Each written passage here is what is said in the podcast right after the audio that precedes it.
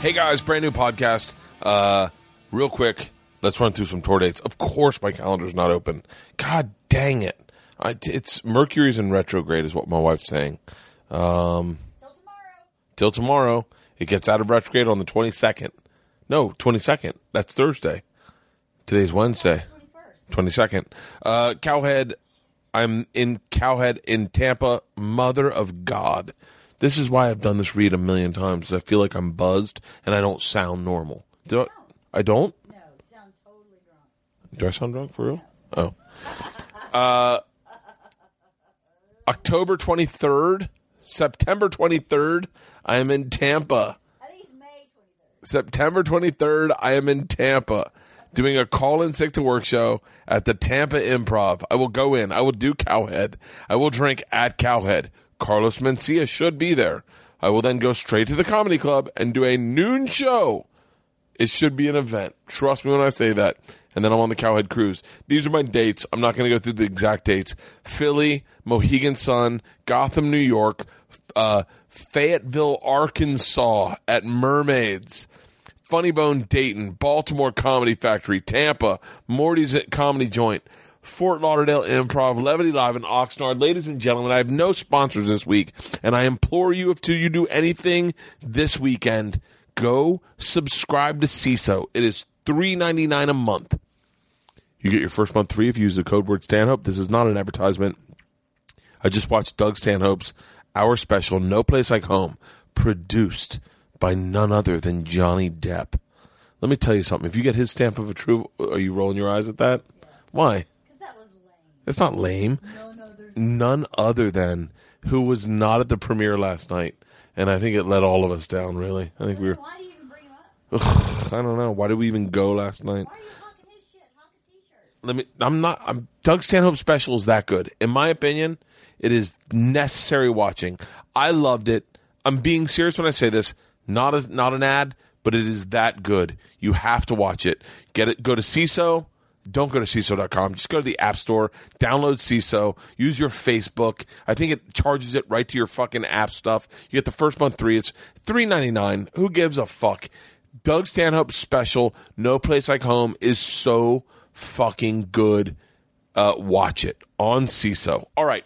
Today's guest, uh, he is a Bertcast veteran. He broke both his heels. He gave his sister crack one time. He, uh, he's one of the funniest, most interesting, interested human beings I know, and he is smart as fuck.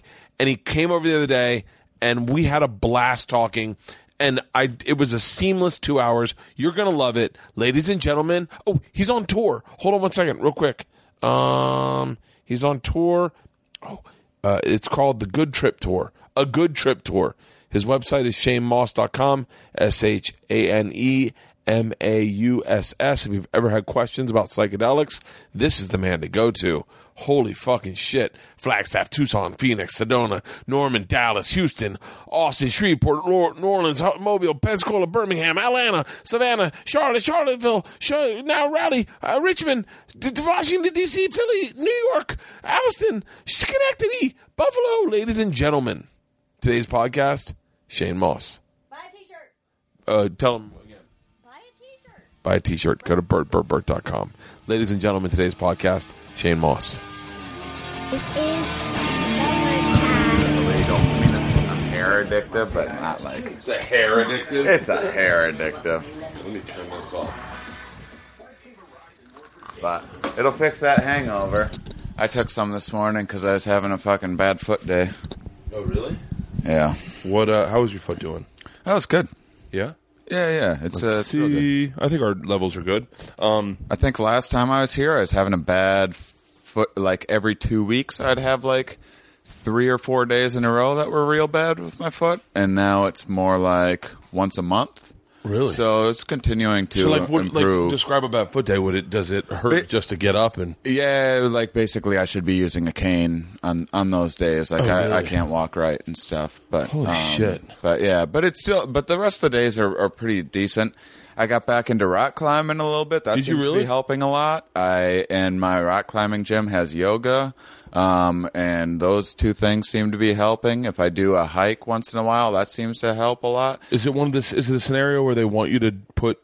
They want you to exercise. it? Yeah, it's like it- it's it's now it's like mobility shit and and just like the nerve damage reactivating the old nerves and stuff. Yeah. And so uh and so uh they it- you know, it's just kind of the more I can push it the better. I can't like run or jump, but any like slow movements are good for it. I can't like I can't do like a, a one-footed like calf raise with Yeah. it, you know, cuz it's just like really yeah, weak. yeah. Um, but like I did uh, a couple months ago, I did the most intense hike of of my life, just because I was like being a team player, and these friends wanted to go, and and my whole body hurt, and my foot felt the best that it had felt in a while. Really? Actually, oh, you got a harness over there. You go, you Yeah. you do a little climbing here Yeah. and there. I I knew you. I knew you did like a little bit of stuff for the show and whatnot. I did a little but- bit of stuff, and then I did some. I fell off a waterfall. I told you about that. Yeah, yeah, yeah. Yeah, that was Well, you-. Well, you told me when you almost broke your heels, and then in afterwards, Zanzibar. Oh, yeah, oh oh fuck! I mean, that was what the, that instant. I feel. I, I feel like death's gonna feel like that. Like that instant where you go, where you go, oh shit, this is a mistake. Oh, I fucked up. I just want to go back two minutes ago and not make this decision. Yeah, yeah, yeah. Oh, I mean, I've had I've had close calls, but man, that's that's one of those things. So wait, tell me about this uh, this herb. Where do you get it? Kratom, you can get it online or at any head shop. It's cheaper to get online, and it's gonna it's gonna be scheduled next month. So you Really? can only get it for like another couple see it. weeks. And uh, yeah, you should try it, man. You'll have a lovely day. Kratom capsules. Yeah, they're uh, and like any any herbal shit. I'm like kind of real skeptical of. Yeah. What I I was in Wilmington a couple weeks ago. I just discovered the stuff myself, and and they have like kratom bars in in some places. I think there's one in L.A. too. Like a kratom bar? Yeah, yeah. You you just go and kava too. They they have. No, I've had kava. I've had kava. Yeah, so it's like the same in the same field. This is different because this is like more of an upper and more of a painkiller. Really? Um, and and yeah, I was having I was having a rough, rough. I was having like a real bad foot day. Uh, when I do like lots of stand up in a row, and I'm like, it's standing in one place. Yeah. really fucks it. And uh, and I was like, I was bitching about it, and I was, ah. someone's like, you should go to the Kratom Bar. And I'm like, what's that? And they're like, oh, it's some herbal thing. It's going to be scheduled next month, and and I was like, well, if it's going to be scheduled, maybe it does work, you know. That's usually how that works. Yeah, yeah. If, if someone says to you, uh, "Hey, they're taking this off the shelves," that's when you buy it. yeah, yeah, yeah. What was the one MDMA? M, no, uh, not MDMA. Uh, uh, what was the one we used to take in college? Uh, that you take a little capful. Hmm. Um, Segura overdosed on it. Uh, my, oh God, what is it? You, it tastes like uh, it was like a little cap. You'd take a capful and I have no idea. Oh, the is that the stuff that's oh uh that juice stuff that's like it was. fucking but, oh, disgusting. God damn it! Right now, everyone listening to this is going, "It's the fucking." It was like liquid ecstasy Okay, when we were in high school. yeah, I don't remember. In college, oh fuck, I'll find out. Um But yeah, so I I went kind of skeptically to this bar, had a little bit of this stuff, and all of a sudden, Like, how do you know how much to take? Do they say, like, like you feel it out a little. Like at the bar, they kind of helped me out. They started me slow, and I was like, I got a high tolerance for like everything. So Yeah. you, uh, like after a half hour, I was like, Nah, you better like give me triple that, and then. And then all of a sudden, I was just like in the fucking best mood, and I could, and I could like my foot fucking work perfectly. My I can very rarely can I can I walk like a completely normal person. It's only when I either have MDMA or now kratom's the only the only other thing, or M- Really? MDA is is similar but better than- GHB? GHB, yeah, yeah. I We I took take that once. We used to take that in college, but it was a, it was a supplement offered at uh, at G, at GNC. Oddly enough, Really? yeah. When I was in high school, the, uh, What what did they say it was for? what it was for was you would take it and it would burn fat while you slept. like it would burn. Uh, like I'm sure they have a, but yeah, GHB. Um, So, so like a lot of those drugs, like if you just stay awake through them, you'll get real fucked up. gamma hydroxybutyrate. Uh, let's see. Let's see if I can tell you what it is. But I'm, I remember, I remember going to the GNC in Northdale, and I think I was a either I was a freshman in college, maybe or senior. I might have been in high school, but I was definitely at the GNC in Northdale, and I uh, paste and and they were like, I remember the guy saying like, you should get this now. They're pulling this off the shelves. Yeah. and I was like, really? And then all of a sudden, everyone was taking GHB. Let's see. Uh, if I'm not mistaken, it was just a burn, uh, but it, but it I, and I don't I remember doing it, but I don't remember ever feeling the effects like Yeah. the way I felt ecstasy. I felt ecstasy. Like I took ecstasy maybe a handful of times, and every time I was, I loved that drug more than anything. Yeah. Um, it's uh, actually the so my my tour. I now have a 65 city tour I'm doing with what- my. yeah, where are you going? Um, it's fucking everywhere, man. I'm I'm going uh, through. I, I'm going straight east, uh, like through Arizona and Texas, Louisiana, Alabama, Florida, and then I head, and then I head up the East Coast. so you're out for the whole tour. Oh yeah, like a new city almost every single night. I only have a, I just have like a, a few day break. Like around Halloween, I'll be in New York for a few days. Are you driving this whole tour? Yeah. Uh, hopefully my fucking car holds up. I wish I had like a RV or a van or something like that. It'd be you- so much better. Fucking trade one. That's the thing. You should trade for one So fucking broke right now, in man. fucking Florida. yeah, I know. I So wait, where does your tour start?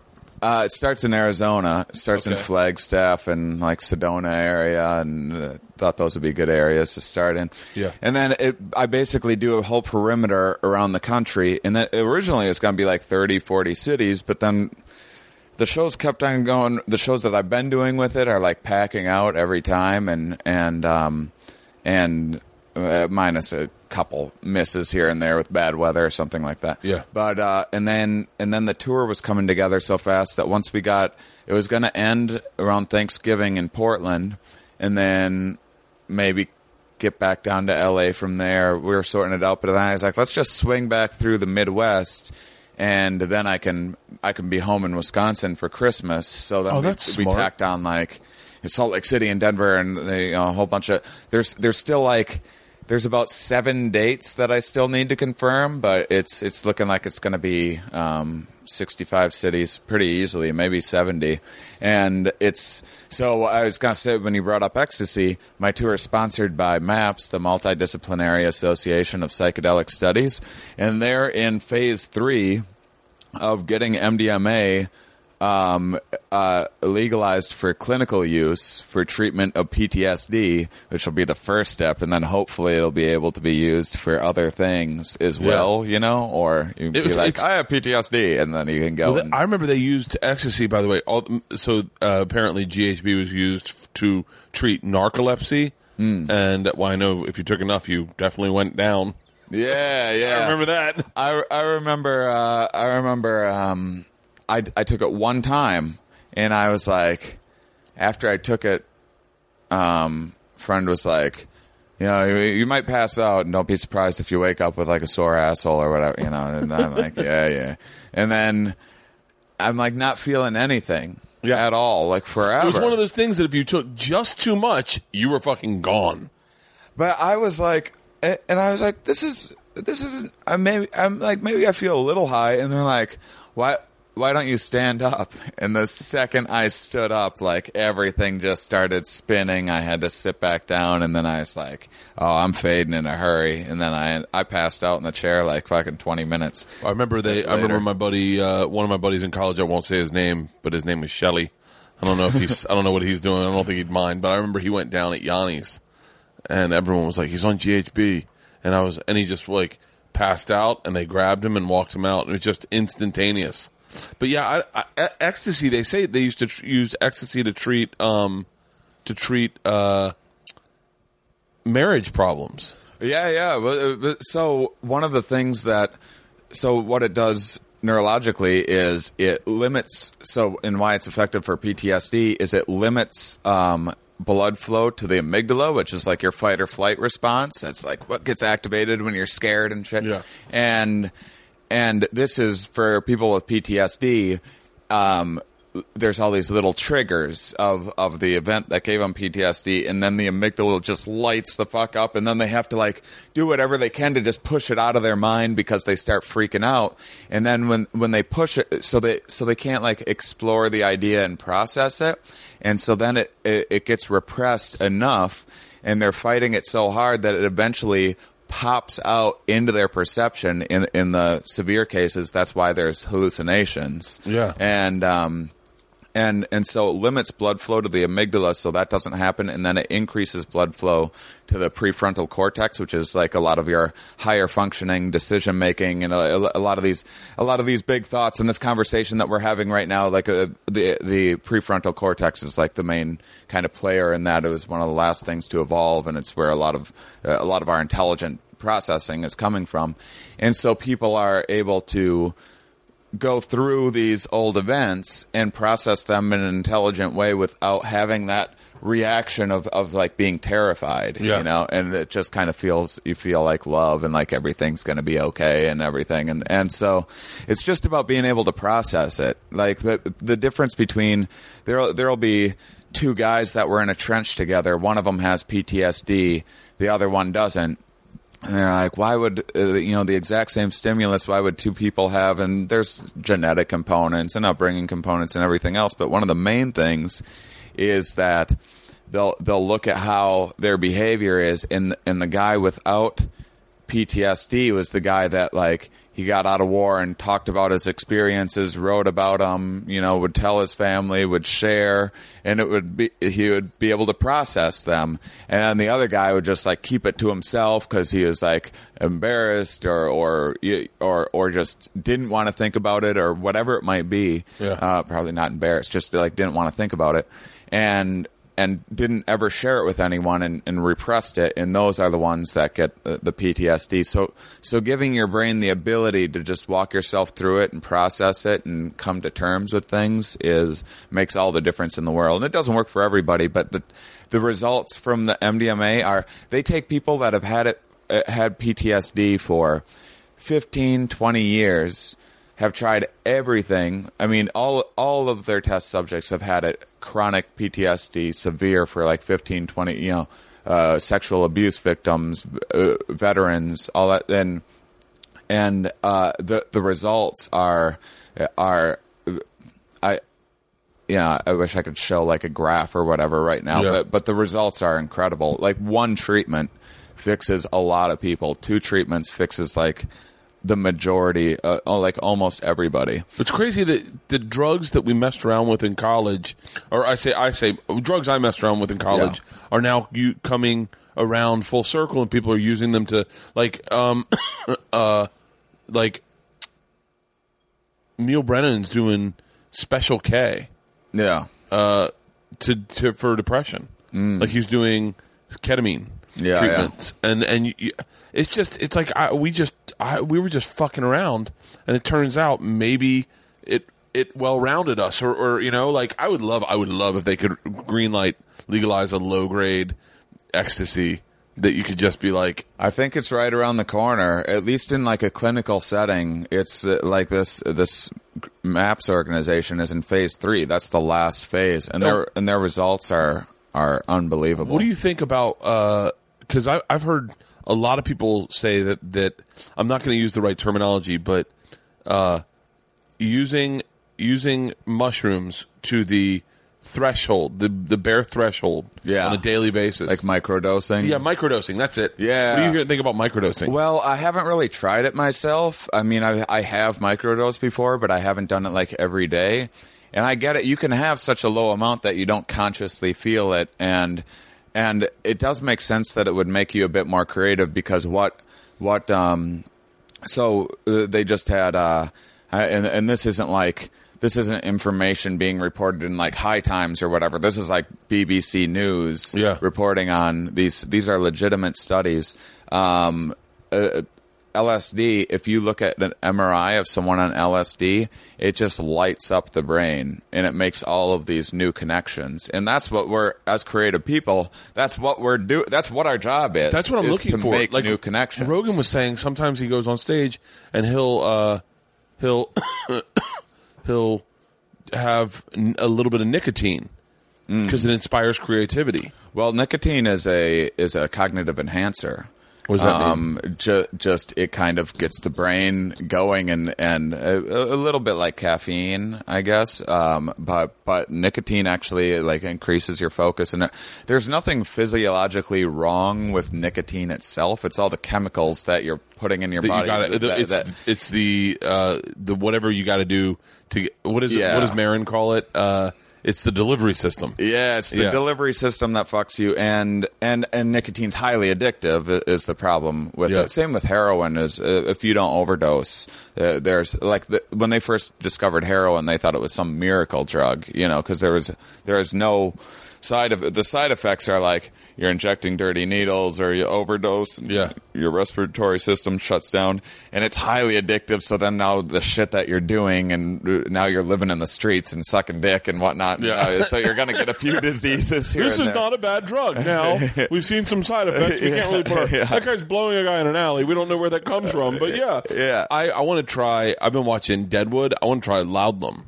I've never heard of That's that the that, that I think that might be like the first round of oxys. Mm-hmm. Like it's, I think it was a more, it was morphine. T- technically, Ah, they used to sell it in like dropper form, and women would put it in their drinks, and then Yeah. they would be laudanum addicts. Oh, this is. I mean, when when I just took a uh, online course on on uh, on drug laws and and um and, and kind of the origins of them and the history, and they wh- when they um like in the early early 1900s um heroin was legal. And yeah you'd have it like in your coffee or, or whatever else and you and it was like the same people that sold Tylenol sold heroin like Yeah. the same company would sell it and they would be like it it just brightens your day like all Oh of it. God! Do you know how great just a little dab of heroin in your coffee would be? Oh, one pump of heroin, please. And they just tonk tonk. one pump of heroin Oh my God! I was I was. it, it, with, within a couple weeks, you're getting a few pumps, and then you know. Uh, let me get two coffees. I'm gonna get 17. Pu- I, Can I- you just pump it into my glass, and and then I'm just gonna. and then you're like, and then you're like, hey guys, where do a you dash get your coffee. heroin? I wouldn't mind doing opening up a coffee shop. Um, I, I, I was saying, you know, like there's, uh, I have a friend who takes this pill called Modafinil. Modafinil. Atlanta. Hang on, one. Nah, Yeah, no, fa- take no, it. no, no, no. Take it. I'm just, I'm worried it's Atlanta. Uh, fuck it. Hmm. Um, uh, he takes it called Modafinil, and it's Never heard of it. Um, I might be fucking up the name, but it's called. It's he takes it all the time, and it and it just kind of like. Uh, it it's it's basically like a, a low grade speed, mm. and it just uh, creates alertness and attentiveness and focus, and you can and you can't fall asleep. Like that's for so it's for narcoleptic narcoleptics. I think this is a um, statement I should probably uh, check before I say out loud, but I think uh, Jimmy Kimmel takes it, or or, or something like that, because he's narcoleptic, and you can't have him. Obviously, you can't have him falling asleep on the sh- set.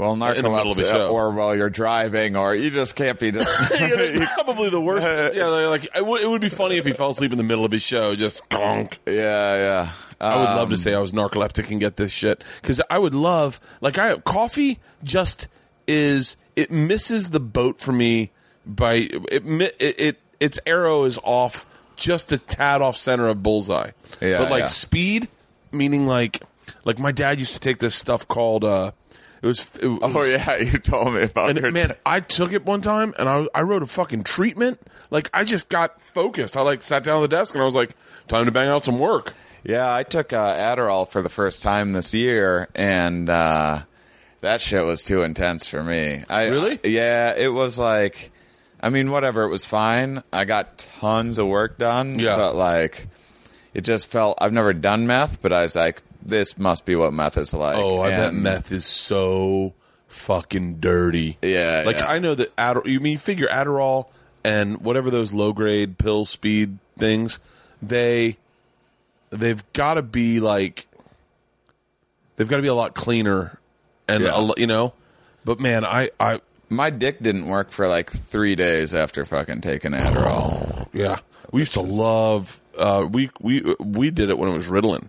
Yeah, yeah. when whatever the pill was was Ritalin. And man, you take like it was great when you had an, a friend who had ADD, and you could just he'd be like he'd be like, hey, can I buy ten of those from you? And you just have them, and you'd be like, I have a test, take a take a Ritalin. Yeah. I gotta fucking read a book, take a Ritalin. yeah, yeah. But yeah, I I, I haven't uh, I haven't messed around with much at all. Although I'd love to microdose. I think that would be Well, like microdose to to be creative, to write. Yeah. Just sit down and go, I'm gonna I'm gonna have a coffee and and whatever the threshold is for mushrooms and go, I'm gonna have that and then just work. Put it in my coffee. I mean, it's like all the rage with like in Silicon Valley and all Really? of that. You know, that's that's that's reported that that's what they're doing is microdosing. I wonder if you can microdose with marijuana. I mean, why? I guess why yeah, would you want to? I why would mean- you want to? Yeah, I mean, I mean, Might as well um, just get high. Yeah. Uh, yeah, I'm not sure. I mean, I mean, since since putting this show together, so I think around May, I started, uh, and I'm not quite at this level now, but I was like, I'm just gonna eat. So I had mushrooms like three times in a week. This one week in May, I did like a float tank on mushrooms and shit. It was a, it was the best trip of my life. Really? And um, and since that time, I was like, in that whole week, I just like.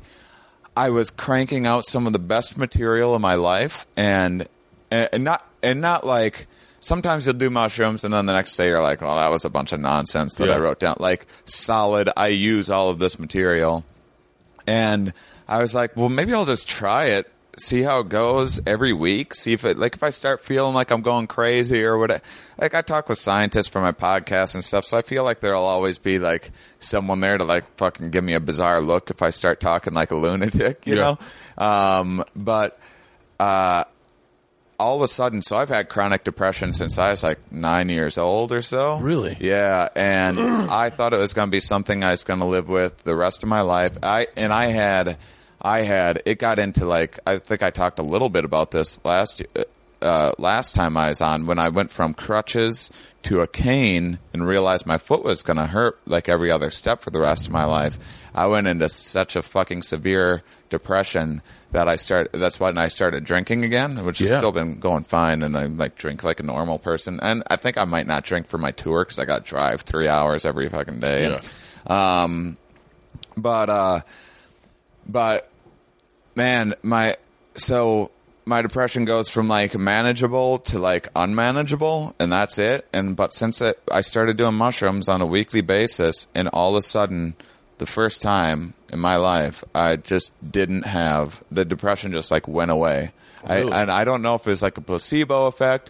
It, it could be that like the show that I put together is doing really well, and I'm very confident right now, and like it really fe- feels like my career is on track. It could be a myriad of reasons. I'm not saying it was absolutely like the mushrooms or LSD and stuff that I was taking that did it, but never in my life have I had a break from my chronic depression like this. And What's depression? What, what's depression feel like? it's uh so I mean, you know, like you have um when when you have like a bad day cuz everyone suffers from depression here and there. You ha- you have like a bad day and you're kind of like, "Oh, what's the point?" and all all that. Well, And- no, the, that's the point. Like, what's the point? Is the question that I like when when, when you say what's the point? Is I I I I, I think I've, I've probably suffered from depression at times, but for the first time recently, within like the last few months, six months, six weeks ago, I I felt like I was suffering from it for real, like legitimately. Yeah. and I was like, but the what's the point is a lot for me in that moment was a lot deeper than what's the point like just a flippant what's the point it was it was seeing it was seeing what's the point in everything Yeah, like yeah. it was seeing a woman who was who was 400 pounds and going whoa what's the fucking point Yeah, yeah. like what like or or seeing someone who has who has like uh who just I, I, I would find I, I called it I talked to my therapist about it. I'd see the futility in everything. Like, Right. just like what's the fucking point? You look at someone, you're like, okay, you're f- you're 60. By the way, th- uh, if this is offensive to anyone, I apologize because I, I'm just not trying to be offensive. Well, but it's just it's just like when you're when you feel like you're having a hard time, and then you see people that are like so much worse off, And like, you're like, yeah. fucking, how are you doing it? what You the know? fuck, man? Like, like I would look at a woman who's like sixty years old in a Corolla, d- like a beat up Corolla, driving down the street, and I was like, what's the fucking point? And and you think about like this could be me one day, you know? Like I was seeing we were having a, we were having run in with homeless people, Yeah. and I and I was very insensitive to them at first, and then I started going like, oh, we're all just a, a car accident, a poor decision, Oh, a fucking a, a falling off a, a jumping off a cliff. Yeah. We're all a heartbeat, a, a hair away from that fucking moment. I started giving money to homeless people consistently when I see them ever since my injury. Not, I don't think it's helping them, you know, whatever. And it, it's it's not like I'm trying to be a good person. It's like if I don't do it, like I can't fucking handle it. You know, if I Yeah. don't like do something because I can't stop thinking like, you know, that my parents fucking took me in for three months because I couldn't care for myself. What if what if I didn't have that? Like uh, that's all. That's all the difference between That's all the difference that between me and you Yeah. and those guys busting their ass building my house right now. Yeah, like yeah. I, trust me when I say, and I'm still, I'm still, uh, I, I don't know if. Look, maybe maybe I just have a an insightful way of looking things. Maybe it's the artistic eye where I see things and I go, I go, wow. But like I was like, how? F-? I mean, people deny white privilege. It's they're wrong. White privilege exists. It's a real thing. Hundred percent. The fact that me and you are just sitting in this room talking about drugs, and and we're making money, and that's how we make our living. Because there's there's other probably a, a, a large amount of white kids as well. Listen to this, going, "Fuck, man, I want to I want to microdose. What's the name of that that herb? How do I get it online?" And these guys in there Oh. are destroying like. I, I heard a guy fucking put a nail through his hand the other day, and he just finished the day. He didn't say a fucking word because he's got no. There's no like. There's no, he doesn't can't just go to his parents' house and sleep it off. No, yeah. He's got to fucking bust his ass. He's got kids, and he's got and and he knows that if he fucks up, then his family's homeless. And that's where I'm like, so white privilege is real. If shit goes down for me, Oh, and just the shit that like we've gotten away with, like like with the law, with fucking cops and stuff. Yeah. I once. uh, well, I think that I think that's I, I think part of that has to do with a, a, a um, Chris Rock one time said something really fascinating about uh, about I don't I'm going to fuck up the verbiage because he uses it better, but talking to Lorne Michaels and uh, he said that I, it was like Adam Sandler and Lorne Michaels had a shorthand that he didn't know and he had to learn. And it's like it's it's true. It's the truth. It's like it's like when you walk or you talk to like when when we go to like if I go to a country club, I know how to behave, how to talk, how to how to interact. Where maybe say Donnell Rawlings doesn't, and so Donnell has to kind of like navigate those waters a little a little differently. When I went I went to play golf one time with uh, with with Red Grant, and we stopped in at a Jack in the Box in Compton, and I thought I was getting in a fight with the lady I was ordering from, but turns out I was just ordering from her. Yeah. and I got scared, and I was like not scared, but like angry and pissed, and was talking to Red about it, and Red was like, "Dude, calm down. She's just talking to you."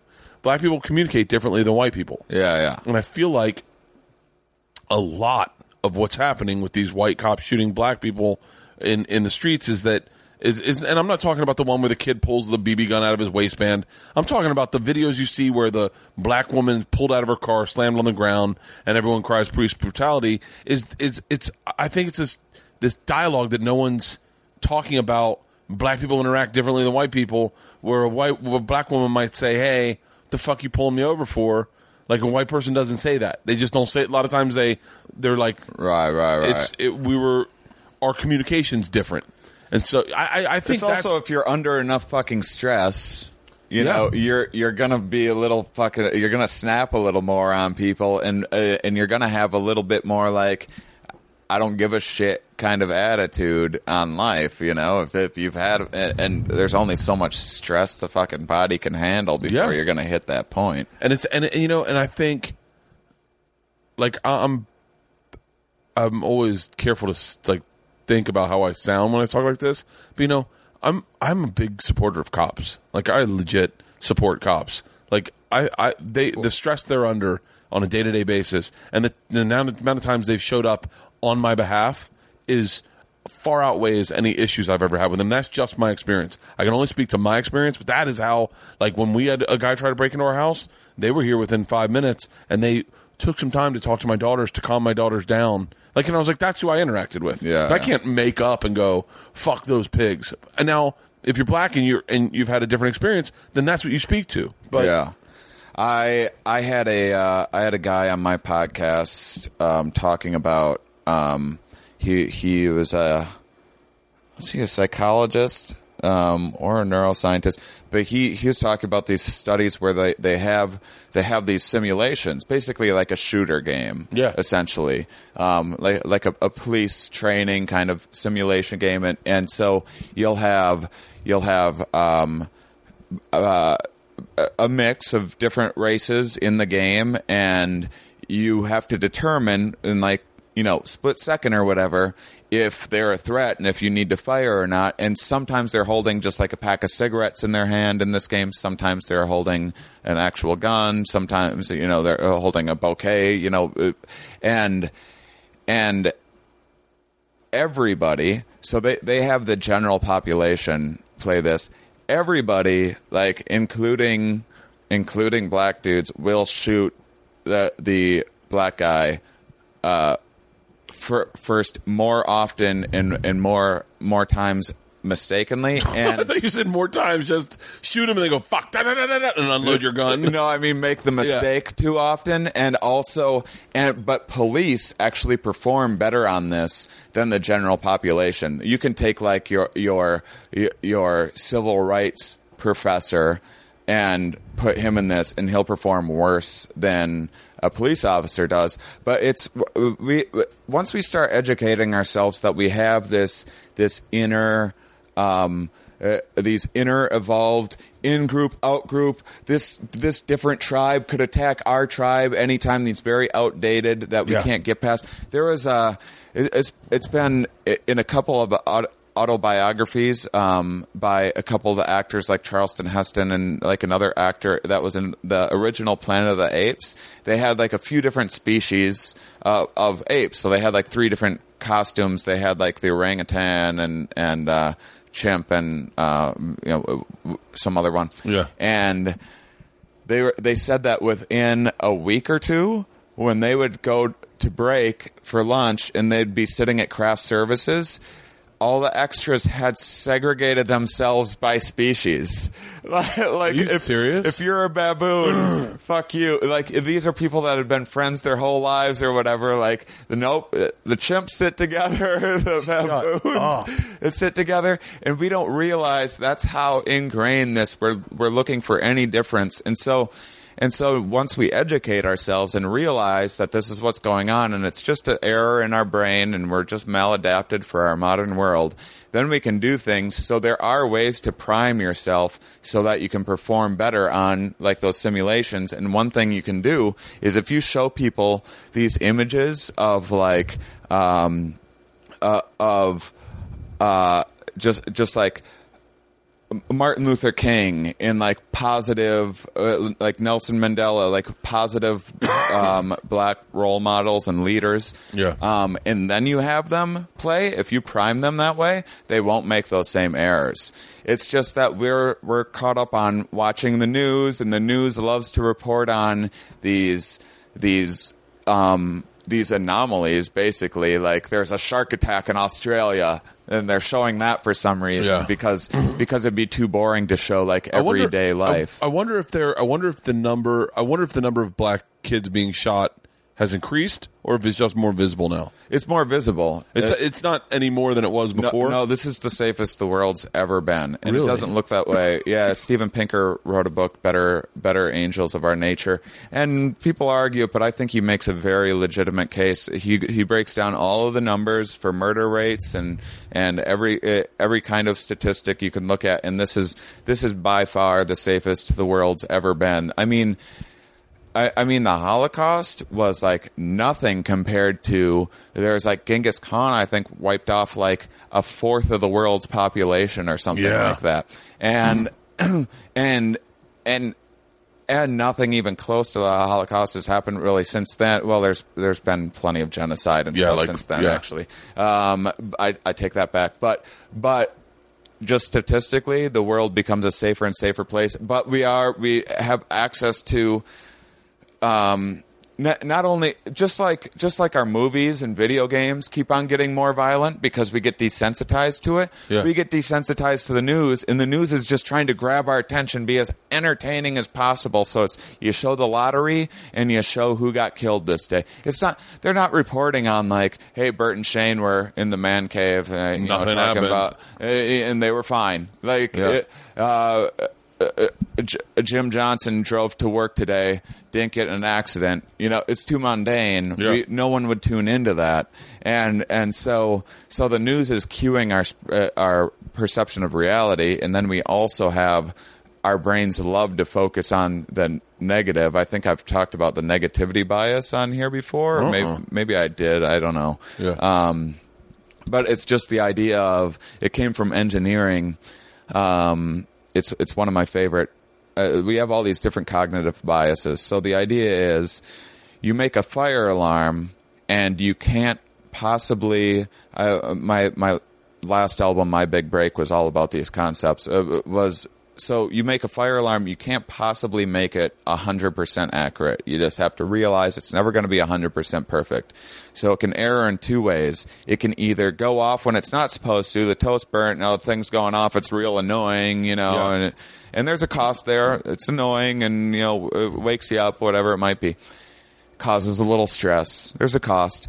Or it cannot go off when it is supposed to, people burn alive that's a tremendous cost and because of because that cost is greater they intentionally bias that smoke alarm to make us uh, uh, so that it goes off like when the toast is burning and stuff like Yeah. that because there's a lower cost involved. Our brains have these same sort of alarm systems. So if there was like if we evolved in this area where there's a rustling in the brush, a lot of times it wasn't a lion. It was just a little rustling or it was a squirrel or whatever. But if you if you were just like ah that's just a little rustling. That's my wife. and and all all of a sudden a lion does come out and get you. There's a bigger cost there. So so they do all these studies. People tend to remember negative things a lot more. Um, people even sounds if you play sounds of of a ball either going away from you or coming towards you people will react to the ball coming towards them, even though the sound's hitting their ears at the exact same time. They react to the sound of the ball coming towards them faster because there's these biases involved to keep us safe. And the problem is, is that we live in a pretty safe world now, and now what's killing us more than anything is stress. So we have we have these pretty um, basically every mammal has the same stress response system there's a great book why zebras don't get ulcers by my favorite scientist robert sapolsky Why zebras don't get ulcers? Yeah, Wait, why don't zebras get ulcers? so so uh, a, a zebra uh, a, a lion's gonna go and attack a zebra. And both the lion and the zebra have the exact same stress response that happens in their brain. Both the lion trying to get the zebra so it can fucking eat and the zebra trying to get away so it doesn't get eaten. And what happens is it sends out these glucocorticoids in the brain, which sends out uh, just this cascade of hormones. And these hormones, I think I, I think I did talk about this the first time I was on there. Basically, these these hormones um, delegate energy to the right areas. So don't worry about digestion right now. Don't worry about your immune system. Don't worry about fucking. Don't worry about fucking. There's no time for a boner. Just get the fuck out of here. Yeah. And and then afterwards, the zebra gets away from the danger, and then it and then these other side of the hormones, which is called the parasympathetic response, calm everything down, and and then it goes back to eating grass, and it's fine. The immune system starts working again. The sex drive starts working again. Digestion, everything else. But humans, so humans have the same simple um, stress response system, but we're we're so our brains are so sophisticated now that we have these subjective imagined stressors and we can think so far into the future that now we're thinking about our 401k and we're having the exact same stress response as if we were as if we were being chased by a lion. I was on my I, I was I was five minutes late today showing up for this podcast, and I'm like because I'm stuck in traffic and I'm fucking ah God come on, Yeah. and this is not life threat. Who cares? I was five minutes late for this podcast. You know, it wasn't the end of the world. It it was it certainly wasn't me about to be eaten by a lion, but my body is going through the same exact stress response, and then there's there's hardly any way to dial it down. So now what happens is our dicks aren't working right. We're not digesting food. We're not, uh, and and it's causing all this cardiovascular disease. And it's all just a misperception about how dangerous the world. That's if I had one thing to uh, that I could Im- just get through to everybody is that the world is just not as much of a threat as you will perceive it because your perceptions are biased to make it seem like it's more of a threat than it is. And that perception is killing you more than any threat that you think is actually out there.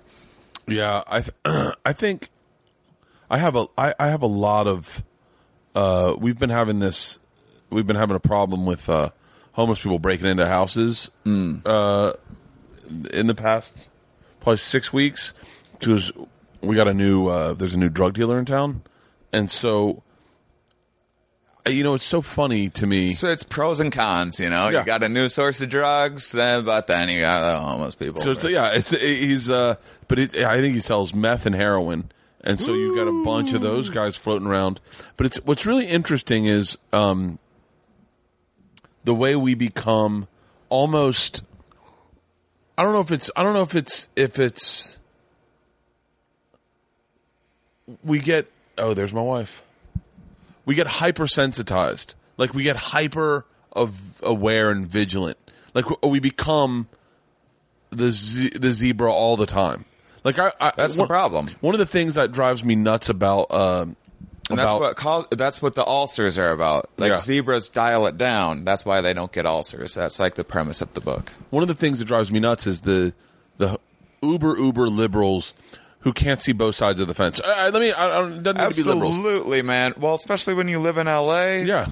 It's- it doesn't need to be liberals. It can be liberals or conservatives, but people who can't see the other side, like like the like, it's almost like you're you're so into your own forest that you can't see the trees. Yeah.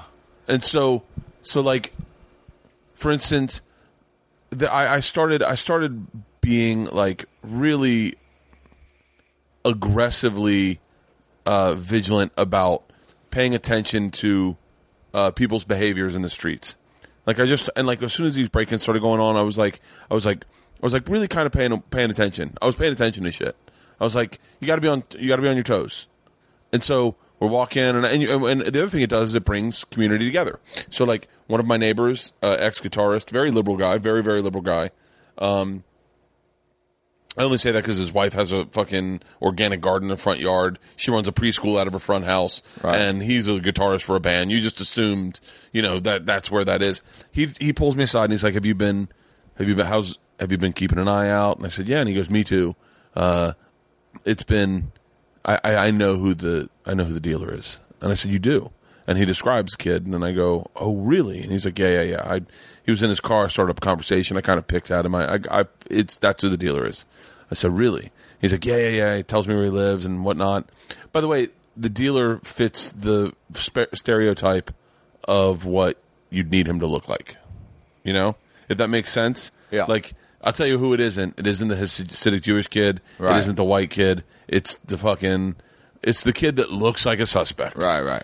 And so, but immediately that fits into all the math in my head, and I'm like, oh yeah, that that makes sense. That makes total sense. Now I'm on the lookout for that. And I, I and I had this night where I went for a walk, and then and because it's there's been so much crime around, I'm like, I bring whatever little side weapon I have on me, not like a gun, but like a, a taser and a baton. I'm walking the dog, and now I'm like, fucking, I got a 130 pound bull mastiff, a baton, and a taser, and I'm like, fucking, we're it's it's on. Where the fuck is the problem? And I realized I'm George Zimmerman, like Yeah, the, yeah. the the guy we've all uh, fucking said is the worst human being in the world ever. Yeah. I am literally a hair away from him. And I am not George Zimmerman, and I am the most fucking open minded, accepting, liberal human being in the planet. But all it takes is one black kid on a skateboard.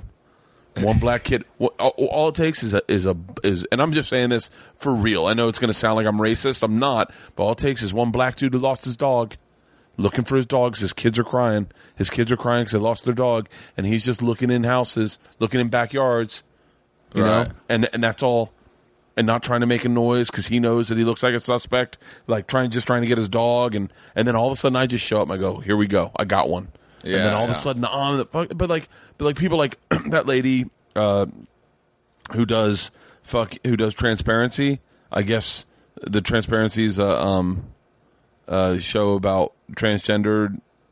I don't know. It won an Emmy last night oh, transparent. trans yeah yeah yeah transparent yeah, yeah. and It's she she said i guess her speech was topple the pa- patriarchy and i felt like going oh man way to not way to fucking knock yourself off the ankles way to lose a ton of people that you could have you you you could have turned over so many people to open them up to your art. All you're making is art. And then and then they would have seen it in such a different light. Now you said that and all people heard is angry feminist, angry lesbian. Yeah. Ang- this this show's full of anger. It's got a message. It's not about it's it's an angry message. It's not a message of love and inclusiveness. It's a message of top of the patriarchy. Fuck dudes. You know, Yeah, that yeah. is the equivalent of fuck her right in the pussy. It's the same fucking statement. Yeah, yeah. Oh, absolutely. And and there's much more interesting arguments to make. So there there's um, you you can you can scan um, yeah, you can do MRIs and someone can um, and an expert can look at those brain scans and they can tell whether that's a male or female brain because parts of uh, parts of the brain in females is larger, parts of it is smaller uh, for a lot of adaptive reasons, and um, uh, like emotional processing and stuff like that. Fema- females have a heightened sense of empathy and and um, and you can look at that, and so you can you can take one of these people, one of these transgenders that that are like. I swear I'm a I'm a woman trapped in a male's body. I've felt like this my whole life. You can take these people, scan their brain, and the neuroscientists be like, "Oh no, that's they they do have these part that is they do have a female brain inside of uh, their head and and their bodies. There's this mechanism. I forget exactly how it works, but their bodies, their when it comes term to uh, for for your body to determine what genitals and stuff you get, it just got switched at that time. And so they literally are a female trapped in a male's body. You can prove that with science, but no one's talking about that. Everyone's talking about patriarchy and social condi- uh, conditioning and all this like you can't talk about you can't talk about gender differences even though they're very testable and it's there's a lot Oh, of interesting evolved so reasons why ridiculous there's that you can't talk about gender and, differences. and part of the reason is is that the reason why you can't talk about race differences or gender differences is because it's assumed once you start talking about that, like one group is lesser. So rather than celebrating our d- differences in diversity, which is what we should be doing, evolution has worked by making us diverse. We wouldn't be here if it weren't for diversity.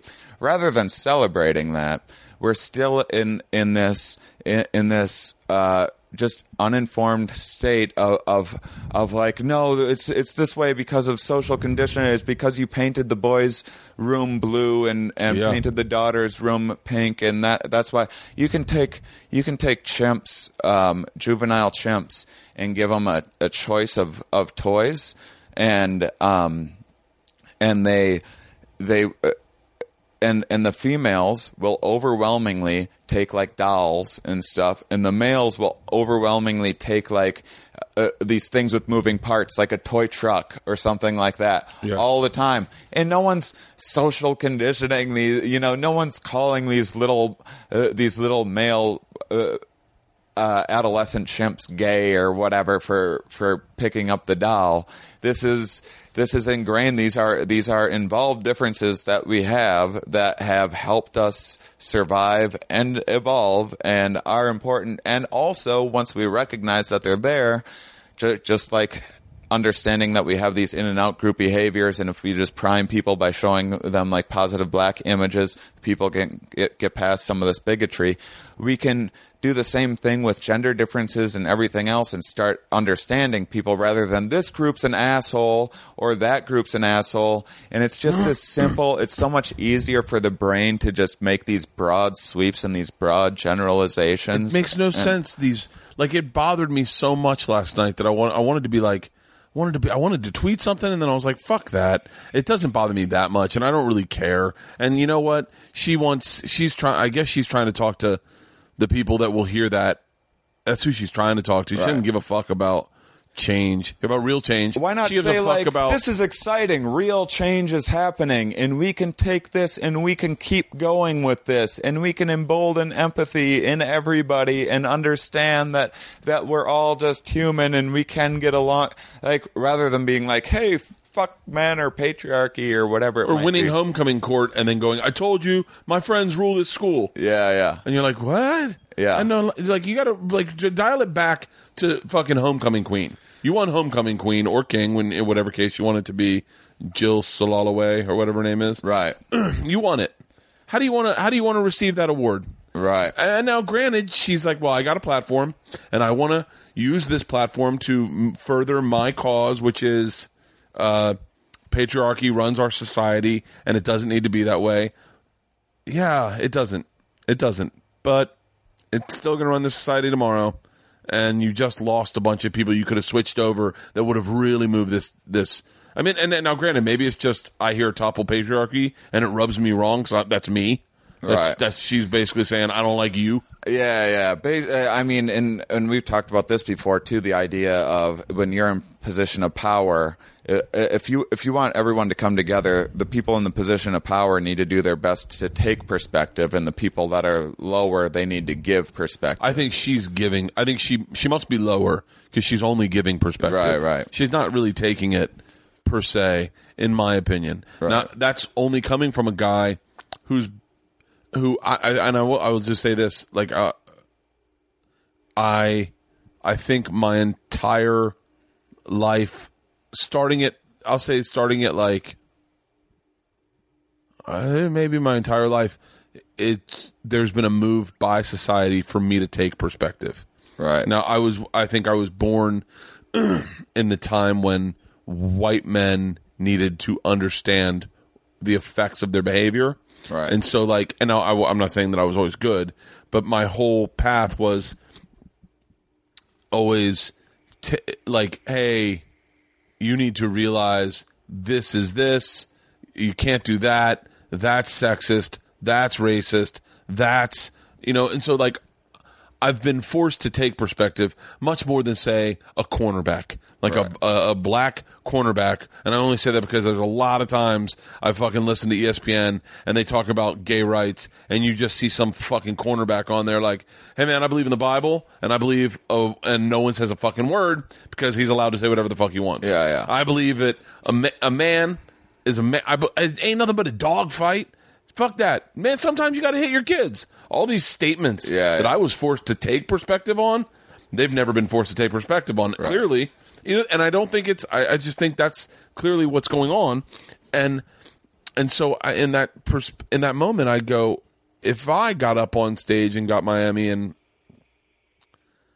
I, I So we just need to hit kids more. yeah, I just want to. Thanks for the award. We just need to hit kids more. Like if I, got, if I got up there and I was like, I was like, you guys got to realize I'm a white man and I'm not racist. I don't beat the fuck out of my wife. Yeah. And like 20 years I could have. Right men rock. Like that would have everyone been like, what the fuck? But it's also a little bit like because I had an upbringing in my my small Wisconsin town where I was surrounded by so much bigotry, and I I was a bigot. I was absolutely a bigot growing up, and I had to work to like get past that. I know I still uh, harbor, not intentionally, but I know that I still harbor some, uh, you, you know, like I, I just like gut reactions, like my first gut instinct. Even, even, even I remember I was walking, I, I was walking, uh, or I was driving by in my hometown by my by my old park, and um, and I saw all these all these Hmongs, um, uh, Laotians. Uh, they- Yeah, yeah, yeah. The, it's the hill people. they they only came to like my hometown La Crosse in Minneapolis, so they're like really concentrated in that area. I met Hmongs for the first time at the Denver Improv, and it Yeah. was described to me that they lived up in the hills, whereas the Laotians and Cambodians did not. Yeah, and these are like they talked about them in like Gran Torino Yeah. and stuff. And uh, and I was I was walking. Uh, I just it was interesting because I just saw all these Hmongs playing volleyball. I didn't have any problem with this whatsoever, but I was like, "Oh, that's weird." A bunch of Hmongs, but I was like, "Well, if it's a bunch of white people, it would that it would have never even. I would have drove right by. I would have never even noticed them." Yeah. But it's interesting that your brain will just. And I wasn't. Obviously, I'm not the great. Good for that. I never. You, you- had you it. never, you never said anything negative. No, you no, just definitely just perceived that noticed, moment. Yeah, you know? you noticed where you wouldn't have noticed if it was something. Yeah, else. exactly. And and so so to get past that is hard. And I and I kind of resent some of some of these like some some of the liberals that were raised by you know professors and, and privileged enough to be in that environment and and yeah they're they are right that we uh, that that bigotry is a problem and everything else but they didn't have to come to that conclusion on their own and they were raised that way and they act like everyone else is stupid for not understanding it Yeah. rather than understanding that it's it's going to take a lot of work for us It's going to take a lot of work and a lot of inclusion. A lot of people going, no, no, I get it. It- You know what it is? It's like if someone tells you a racist joke, the way to change that person, number one, isn't by laughing. Yeah. Number two, isn't by going, fuck you, man. I got a black friend. Yeah, yeah, It's, yeah. it's, it's somewhere in between there. Yeah. And going, hey, like, just making them feel enough uncomfortable that they never do it again. But but but unco- uncomfortable in a way like Yeah. hey you didn't ruin you're not you're not shamed I'm not gonna tell anyone like it's just about fucking change is not change is yeah change happens at the end of a sword but it also happens with a hug you Yeah. know like it doesn't have to be all or nothing and, and the thing I'd say about like and, and I think this is the thing but like so the most liberal person in the world who says who says you know just like you said with that that shot cop shooting thing who goes no I I I would never judge a person based on their skin color ever Yeah. well then when when someone tries to break in your house and they happen to be Mexican or black and then and then and, and and I always say the streets come to your front door. It's amazing how quickly Donald Trump's rhetoric rhetoric plugs right into that moment where you're just like where you're like all of a sudden you become a fear mongering like almost bigot. Like you become you're you're you're you just shut down and you're like you're like uh like we it was so funny. It's so funny. We were at a barbecue the other day. It was just me and another family, all, all white and a, a black dude just walked in the house. Mm-hmm. I was walked in the house and like just walked in. It was like, "What's up?" And it was like, "Oh fuck, this is how that happens." Yeah, yeah. Like it's just it's that moment of like, "What's up?" And we were like, "Can we help you?" And he was like, "I mean, dude, he's he walked in the house. We're in the backyard. He's just walked into the backyard. Yeah. What's up?" And we're like, "Can we help you?" And he's like, "No." And we were like, "Okay." And he was like, uh, "Where's Steve?" And we were like, "Excuse me?" He's like, "Is Steve still in the back house?" And we're like, "No, there's no Steve here." And he was like, "Wait, what's the address here?" And we told him, and he was like, "Oh my god, I'm supposed to be next door." Yeah, yeah. He was supposed to go to next door, but and and in his theory, his the guy he was seeing lives in the back house. He knows that there's a family there. He just he was being very Yeah. normal.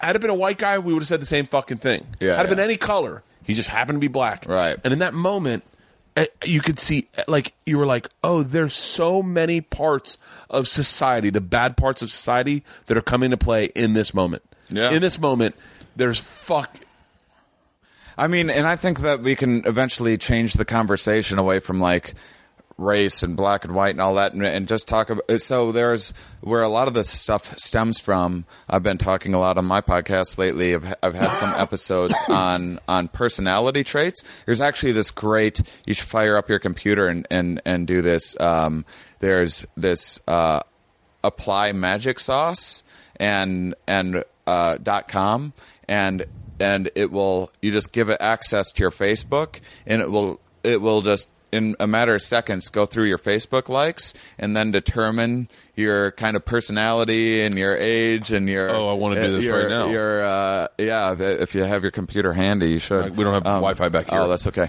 But but so so there's these um and and that's not perfect because the way people like things on Facebook. No, Sometimes if it will with tell me really quick, you are friends with racists. That's all that all that comes up is uh, you know that girl. I, I don't know if you know this girl. Uh, she is. I wish I knew her name. She reminds me of Britt McHenry, the girl from ESPN. She's a Mm. blonde girl. She does a thing called, um, and it's basically just giving very conservative views, but very angry, and she's cu- really hot. And it's on Facebook, and all my friends do is repost that. And it's just this fucking bitch who's like, "Let me tell you something, Hillary." Your basket of deplorables are police officers and cop, and you know, Yeah, and then yeah. you're like, you're like, easy, honey, like, Yeah. And so, but that's like that's all my friends do is post fucking horrible shit. Yeah, but it's more like what you've liked is like fan pages, like what you're a fan of on there, like who different what bands you're into and that sort of thing. Oh, is, is it what Uh, I like? Yeah, yeah, like the fan pages that you You can determine who I am. You can determine who I would have been had I not left Florida Yeah, by my Facebook. You Yeah, would have been yeah. like, wow. So you would have had a boat. You'd Yeah. have a truck. yeah, yeah. You you definitely would be Republican. Right. Like- Uh, oh yeah, I was the same. I was the same way. But so so these th- these the thing I've been talking and we dude we should come on some sometime I should uh I should do it with you. There's like this survey we could just walk through and then I can send it off to a scientist and tell you what your results are. So Oh, there's please. this it'd be fun. There's this big 5 personality indicator and it's kind of like Myers-Briggs you maybe heard of uh, it doesn't matter. Uh, but Myers-Briggs is kind of no one uses it anymore that's uh, legitimately. But so so the big 5 personality traits that are pretty easy to measure and it's not perfect or anything, but it does a nice job of summing up a person's personality and just as I talk about them you'll kind of figure out where you fall on this. So there's conscientiousness is is one, and that's um, and that's so I'm I'm very low in conscientiousness, so I'm very messy and I'm very disorganized. It's asking you questions like that, like how how how how um, I consider myself a very organized person, and you put like strongly No, disagree or that sort of remotely. thing is the kind of questions it's asked asking. And then there's um, agreeableness. I'm kind of low in I'm agreeableness. agreeable. Uh, uh, yeah, yeah, you are a very agreeable guy. like hardcore agreeable. I'm I'm uh I, I, I kind of tend to disagree with people. I like arguing. I just love arguing with people. Yeah. I'm a highly skeptical person. I don't like confrontation. Um. Oh, I don't like competition either. no, but- I don't mind competition. I don't like confrontation. Oh, confrontation. like I'm Yeah, very yeah. competitive. Yeah. Like I mean, meaning like, like, like we started going to CrossFit, and I definitely get the competition part of it. Uh, but it's it's the part I don't get is CrossFit uh, pretends to say that you know we're a team. We're all a team. We got to support each other and do better. Right. And you're competing against yourself. No, I'm competing against the guy that's cheating. Yeah, Uh, yeah, the guy yeah. that's cheating. I'm like, I'm like, fuck you, man. Yeah. Like you know. So I don't know. So yeah, uh, but I'm hardcore. I don't like confrontation at all. Yeah, I, uh, I I don't mind confrontation here and there, but so then there's neuroticism and stability, which is kind of like where you are with like paranoia and how much you kind of think about yourself. And I'm I'm in the middle there. I'm high end on that one. Yeah, so I'm Fuck. I'm like uh, so I I'm not I'm not unstable, but I'm not particularly stable as well. And then there's extroversion, which I'm also in the middle of. I'm high end on that. You're high on extroversion, which, which in our modern society is probably like a good thing. So the reason why there's varying levels and why one hasn't like evolved out or whatever is because it's good to have these spectrums of it and different personality traits fit well in different situations. So I, I'm just happy enough being by myself as I am being like the center of attention doing stand up. And then the one that I want to talk about that that has to do with the conversation that we're having is openness, which is kind of your your tolerance for for novelty, essentially. And so if if you're in ambiguity, so if you're if you're very high in openness, which I'd say you're probably pretty high, I'm probably higher than you. Like you you can't you can't get. Not only are you not averse to novel situations, but you just can't get enough of them. Oh, you're pretty high Like, on what's a novel uh, uh, situation? Like like like love traveling, love adventure, love new restaurants, Yeah. and and and just can't get enough of like love meeting new people. And and the downside of this is these people tend to be uh, tend to get themselves like in trouble with the law because they don't have that much respect for authority because you tend to be highly inquisitive and question. Oh, I'm probably lower on that. Like, Yeah. I, like there was a there was a point when I was when I was in college when we were backpacking where I was like. I was like, where the the novelty of the beginning of it, where everyone's got an interesting story and everyone wants to travel and see the world, and every day is a new adventure. And then, like two months in, I'm like, oh, everyone's got the exact same story. Like Yeah. everyone's doing only shit they've heard. No one's really original. Yeah, they're all yeah. just like, man, I. Everyone's got the exact. And I was like, oh, this fucking blows. Uh, well, I bet you're high on. I mean, you Yeah. show on the Travel Channel. Yeah. Uh, you know, I I don't know. I might be a little higher than you. Probably I'll a lot higher. Like I'm an adrenaline junkie. I'll, Yeah. I'll smoke DMT like no one's business and like stuff like that. And and but. So then there's people that are very, very low, and that's the opposite extreme. And these are people like, you know, your hometown is the best. There's no sense in traveling outside of it. Outsiders are very scary to you Yeah. and your uh, the church that you're brought in is absolutely the right. The, these other religions seem completely insane. You don't understand why anyone else would believe it, but Yep. yours is absolutely true. It's not a metaphor for anything. It's the absolute truth. It's the like yep. Noah's Ark really that's did that's where I, that's my wife's hometown. And yeah, and and this is like your country's the best country. You've never been to another country, but you know it's the best because you have the best sports. Those other sports seem silly, and and and if you're one of these people, like you love laws, so like you can't get. I wish they were a little stricter, so everyone would follow them. But laws are just the best. Life gives you this nice little playbook to live by, and doesn't that make Yeah. life so much simpler? And a lot of these people are pillars of the community just because the you know they're kind of they buy into like whatever society says to do and they follow along and and um and so if you're uh, low in this and and part of the reason is is and these can be triggered by a bunch of different things. So e- even just physiologically your your disease avoidance kind of uh, we we have kind of a sub self in our head for avoiding diseases. So if you have if you live in a high parasitic environment um, uh, one, you probably eat spicier food because it's antimicrobial. So they look at where who eats the most spices, and India eats because they have there's lots of diseases in their environment. It's very hot and humid climate, and and then there's there's uh, like Iceland, they eat very bland food because they don't need it as much for their immune system. And so these things can be tweaked in various ways. So if the the thinking is is if if you have either a low immune system or an, you're in a fragile state or a threatened state, like a bad neighborhood or uh, uh, like in your immediate environment, there's already a lot of danger, either to your immune system or just your your li- livelihood or your well-being or whatever. You will be lower in openness, and these are pretty flexible too, because because if your immune system's already doing everything it can to keep up with the diseases that you're that are in your environment, you don't want to be going out into new environments and having to deal with a whole nother set of diseases.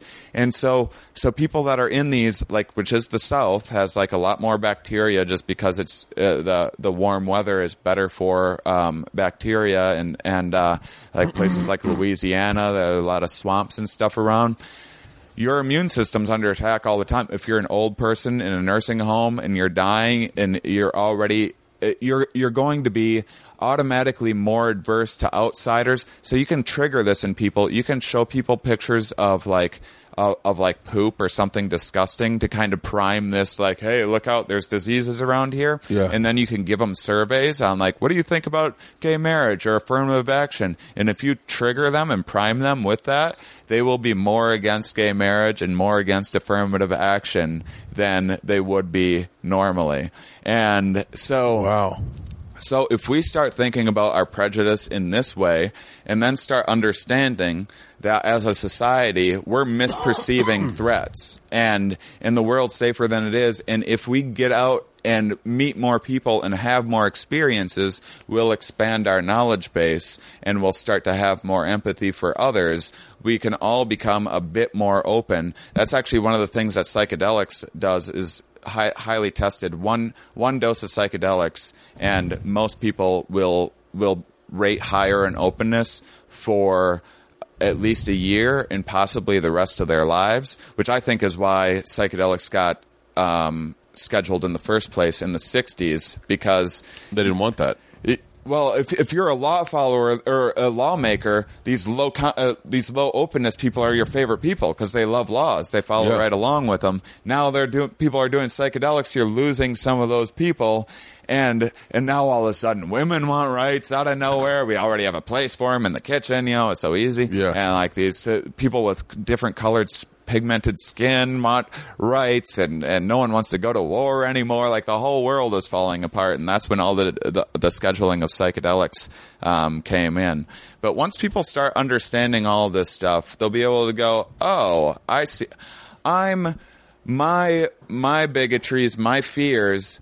Are only hurting myself because now I'm not going out, I'm not traveling, I'm not getting to know more of the world, I'm not taking in new ideas, I'm not thinking about the future because there's nothing more ambiguous than the future. So the future's so scary to these people. So all these people want to go back. The the the past was the best because you already got Yeah. through it.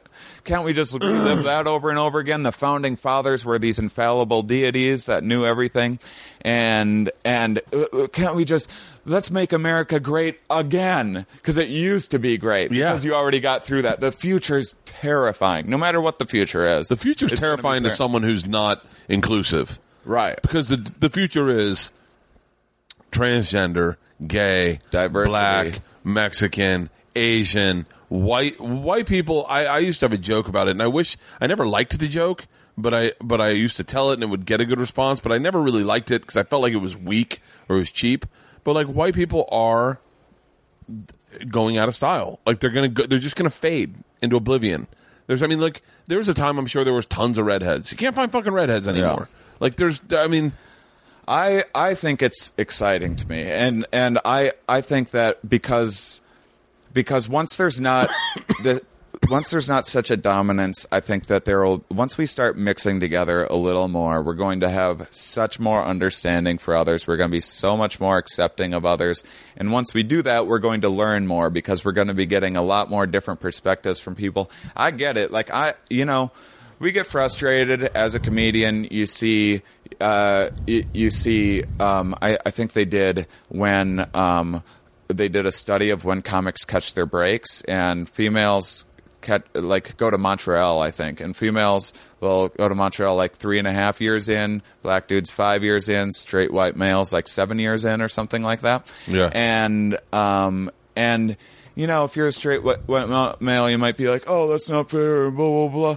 But as a society, we we want if you're making entertainment, you need to think of something new, and you need to be bringing new perspectives all the time, and that's where a lot of this diversity stuff is coming from. And Yeah. and and once we do get more of that, so the problem with it is sometimes some of these people are getting breaks too early, and they're not ready for it. I Well, that's know- the, the, the, the, the I, that is 100 percent the problem. Is that technically we're all the exact. sa- I mean, technically we all the, all are, are all the same, and it's not that black comics or female comics are more talented. no, They're- no, and It's so that that, their, so their industry's hungry for diversity. so they're so they're yeah so they're presented an opportunity a lot quicker, but they're forced to keep up with the stream, which is seven year black white comics Yeah. who are better than three year black comics and I know this- female comics. there was this girl in, in Boston. I won't say her name. I don't know how she's doing. She might be doing great for all I know. But I she was like six years. So she was an Arabian uh, lesbian, I bet we could find out who that is pretty quickly. and within like six months, she was like getting on fucking Ellen and like. it's- no one's funny. Six. It, it. I don't care. That's what oh, that's wh- what, a Ari said you- about Schumer. Yeah. He's like she's a funny ten year comic, but he's like she's not the spokesman.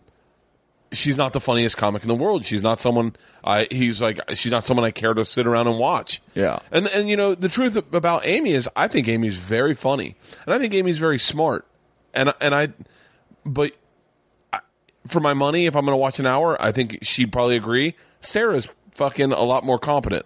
Yeah, because she's and been at it so is for Tig, twenty fucking. and so years. is yeah, you know so is someone who's been doing it longer. yeah, yeah. That's all it is. Is experience. Yeah, it's just experience, and and and I hate to say this, but I probably want to watch Ari over Amy because Ari's been doing it longer, and he's just and it's just more. I'd want to watch Bill over Amy. Amy would want to watch Bill over Amy. Yeah. I mean, I, I, I'm not I'm not shitting on Amy, I, and by the way, that that doesn't that doesn't mean to discount any of the stuff that she's doing or say that she's not talented. Yeah, yeah. That's not that's not it at all. It's just saying and like it's like hey, that's why you know that's what what's so interesting about when you do these big tours is like the, we do the oddball tour and it's like sometimes you got a guy headlining who's not funny but he's famous and then people walk out Right. and people are like well that guy fucking sucks Yeah, yeah. you know fame fame comes to people at different times for different reasons and it doesn't have anything to do with talent sometimes that's I- i'm not talking about amy i'm just talking about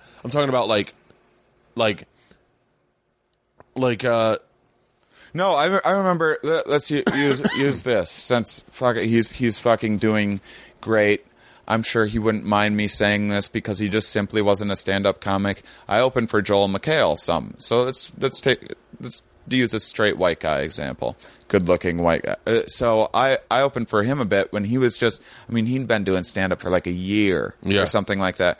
He's a funny, talented dude. He has great stage presence, you know, from all of his other experience doing other things and acting and whatnot. But his material, what his material might have been of like a three-year comic or a four-year comic, Yeah. and which is great if you're one year in. But he's filling theaters full of people, and people uh, would be and and this doesn't mean anything, but I mean I just knew my material was better than his Yeah. 'cause I'd been at it for 10 years, 8 years at the time or whatever. And and that's all it makes all the difference in the world. Steve-O is a perfect example. Yeah. Very, very, very. I, I, you you got to give it to him for doing it and getting out there and, and trying it, but for the at the same time, you know, would he be doing stand up had he not been on Jackass? Probably not. Is it more like an angle for him to make money? Like I don't think he has a passion about stand up. Right. Like I have a passion Right, about right. stand up. I'd, I'd be interested to know could he quote like any Mitch Hedberg jokes. Like I think any comic, Right. any comic could probably do maybe fifteen minutes of Mitch, Mitch Hedberg yeah, jokes. yeah. Like, does he know? Could he quote an Attell joke? Could he go through and recite Attell bits? Does does he know a Chappelle joke other than "I'm rich, bitch," which is Yeah, not a Chappelle joke? Like that's you know, if you have a passion about stand up, then you do. And and and and you know, to, just to go back, so I don't want to sound like I'm shitting on Amy, but like she is a passionate stand up. She Yeah, stand up yeah. is what her passion is. Right. Now I don't know where she's going to go from here because I don't. I, I think she's going to be done stand up. I think she's done stand up. I think Yeah. it offers too much criticism because the internet just seems to fucking hate her.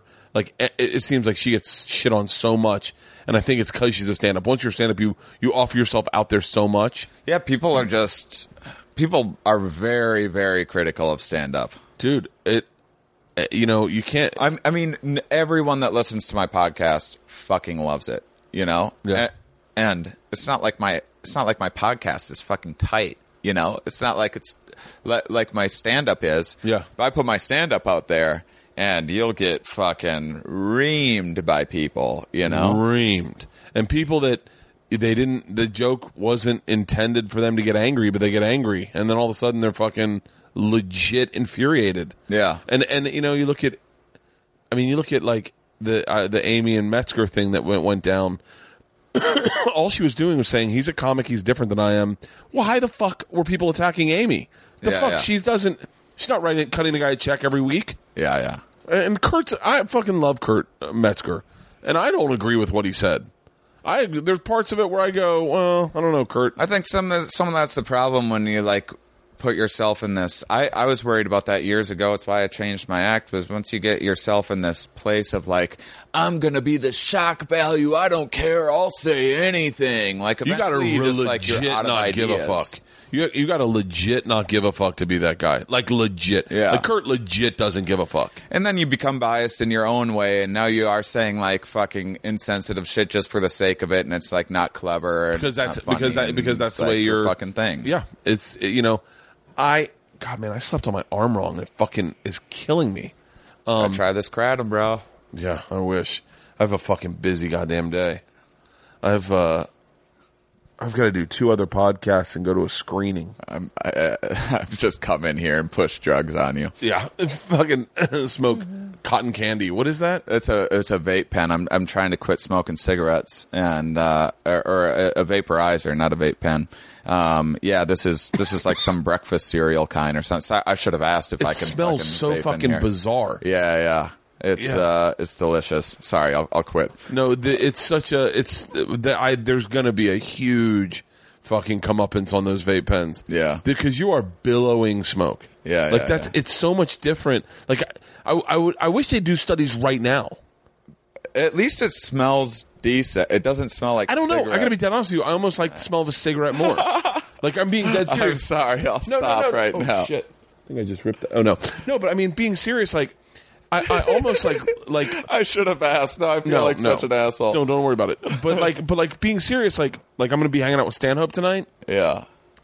I almost like when he smokes cigarettes. Like Yeah. I love the smell of it. Like I don't like to to kiss someone who smokes cigarettes. Yeah, yeah. But like we probably won't kiss tonight. But but You'll- like you'll I- probably. we've kissed before. Yeah. The but like the smell of cigarettes got like a nobility to it. Yeah, yeah. It's like it's almost like uh I don't know, man. I I haven't had a cigarette in like three weeks, and I already don't like the smell of them. Maybe it's just because I'm like, fuck, what was I doing? well, that was yeah, so I don't like. I don't like walking behind a cigarette. Yeah. Like I don't like walking behind a cigarette. And I guess theoretically if you were smoking cigarettes in here it would be a lot more offensive than breakfast cereal. Well, this this shit doesn't stick around. It's just vapor. It won't like, stick what, on your so walls bizarre. Like, there's a guy, uh, Bill Blank, who works in uh, in Des Moines, and he was like, I don't even think he was trying to quit smoking. I think he was just trying to start vaping. And he was in the room. Why and would you do? Like, I want to not vape eventually. Like there was, we were in a room that was in the green room in Des Moines. You've seen that room; it's tiny. Yeah, yeah. And he's just smoking cotton candy. Yeah, And I was yeah. like, I was like, it's such a, it's vape pens have such a like, like there's no like, uh like do you remember pipes? Yeah, yeah. Pipes smelled fucking great. Yeah, pipes. Pipes still smell. like really I remember good. Eric Knupples' dad used to smoke a pipe, and you'd go into his office, and it was like two double doors would open up, and uh hang on one second, let me just make sure that this isn't no problem. work. Hey, it's Bert. Hey, Bert, how's it going? How are, it's Alex. Hey, Alex, is, I'm doing a podcast. Can I call you back? Oh, yeah, do your thing. I'll ever give you a call later. Okay, bye. Um, I'm I'm so over. I'm leaving for like a while in a couple days. Yeah, yeah. and uh, and I'm jam packing everything in like three days. Yeah, and I'm yeah. like I I'm looking at my schedule, going like I know I'm forgetting something. I know I'm I fucking know. forgetting something. I know. Um, Me too. But like. pipes were amazing. Cigars, I love the smell of cigars. When I go into a cigar shop, I'm like, "Fuck, I love this smell." Like, the- Yeah, it's it's like a it's like a nice fireplace or. and I something like going that. into like the candy store in in DFW. Like, I like that smell, but I don't know if I'd like the smell of a vape shop. Yeah, like, do you have to go to a vape shop to get that? Yeah, I mean, I think I could probably order it online. I'm, I'm very new to. Uh, no, no. I mean, I, I'm, I'm not like, I, I I'm not, uh, I, I'm not romanticizing vaping in my head. I'm just like doing whatever I can to not smoke cigarettes. Really? And within two days of vaping, I already felt so much better. Really? I, my lungs felt better. My throat felt better. My mouth doesn't taste like shit constantly. And um, And and how often are you hitting it? Oh, like you know, you've been watching me. This is like a normal amount, Really? I'd say. Yeah, like So you smoke it throughout the day? A bit, yeah, throughout the day. Um, I I do feel like it affects my circulation a little bit, and I looked online, and I guess that can be a thing. What do you There's also some sort of popcorn lung thing, like it coats your lungs with some shit.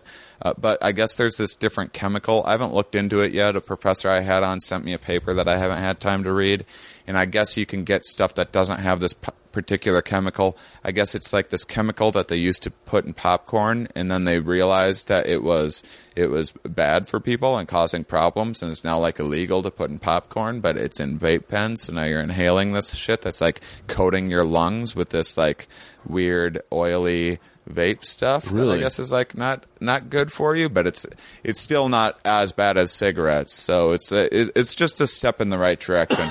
I I'm hoping I'm probably gonna have to vape like through my tour because I'm gonna be like driving every day, and that's when I want to like smoke. What about chewing tobacco? No way, man.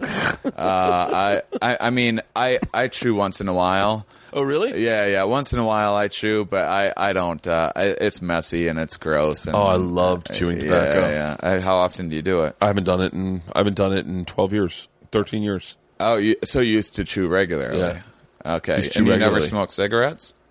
Yeah, I did. I I told George that last night. I told George I used to smoke in college. Yeah. I just like uh, you know And then you you just quit, no problem. just quit.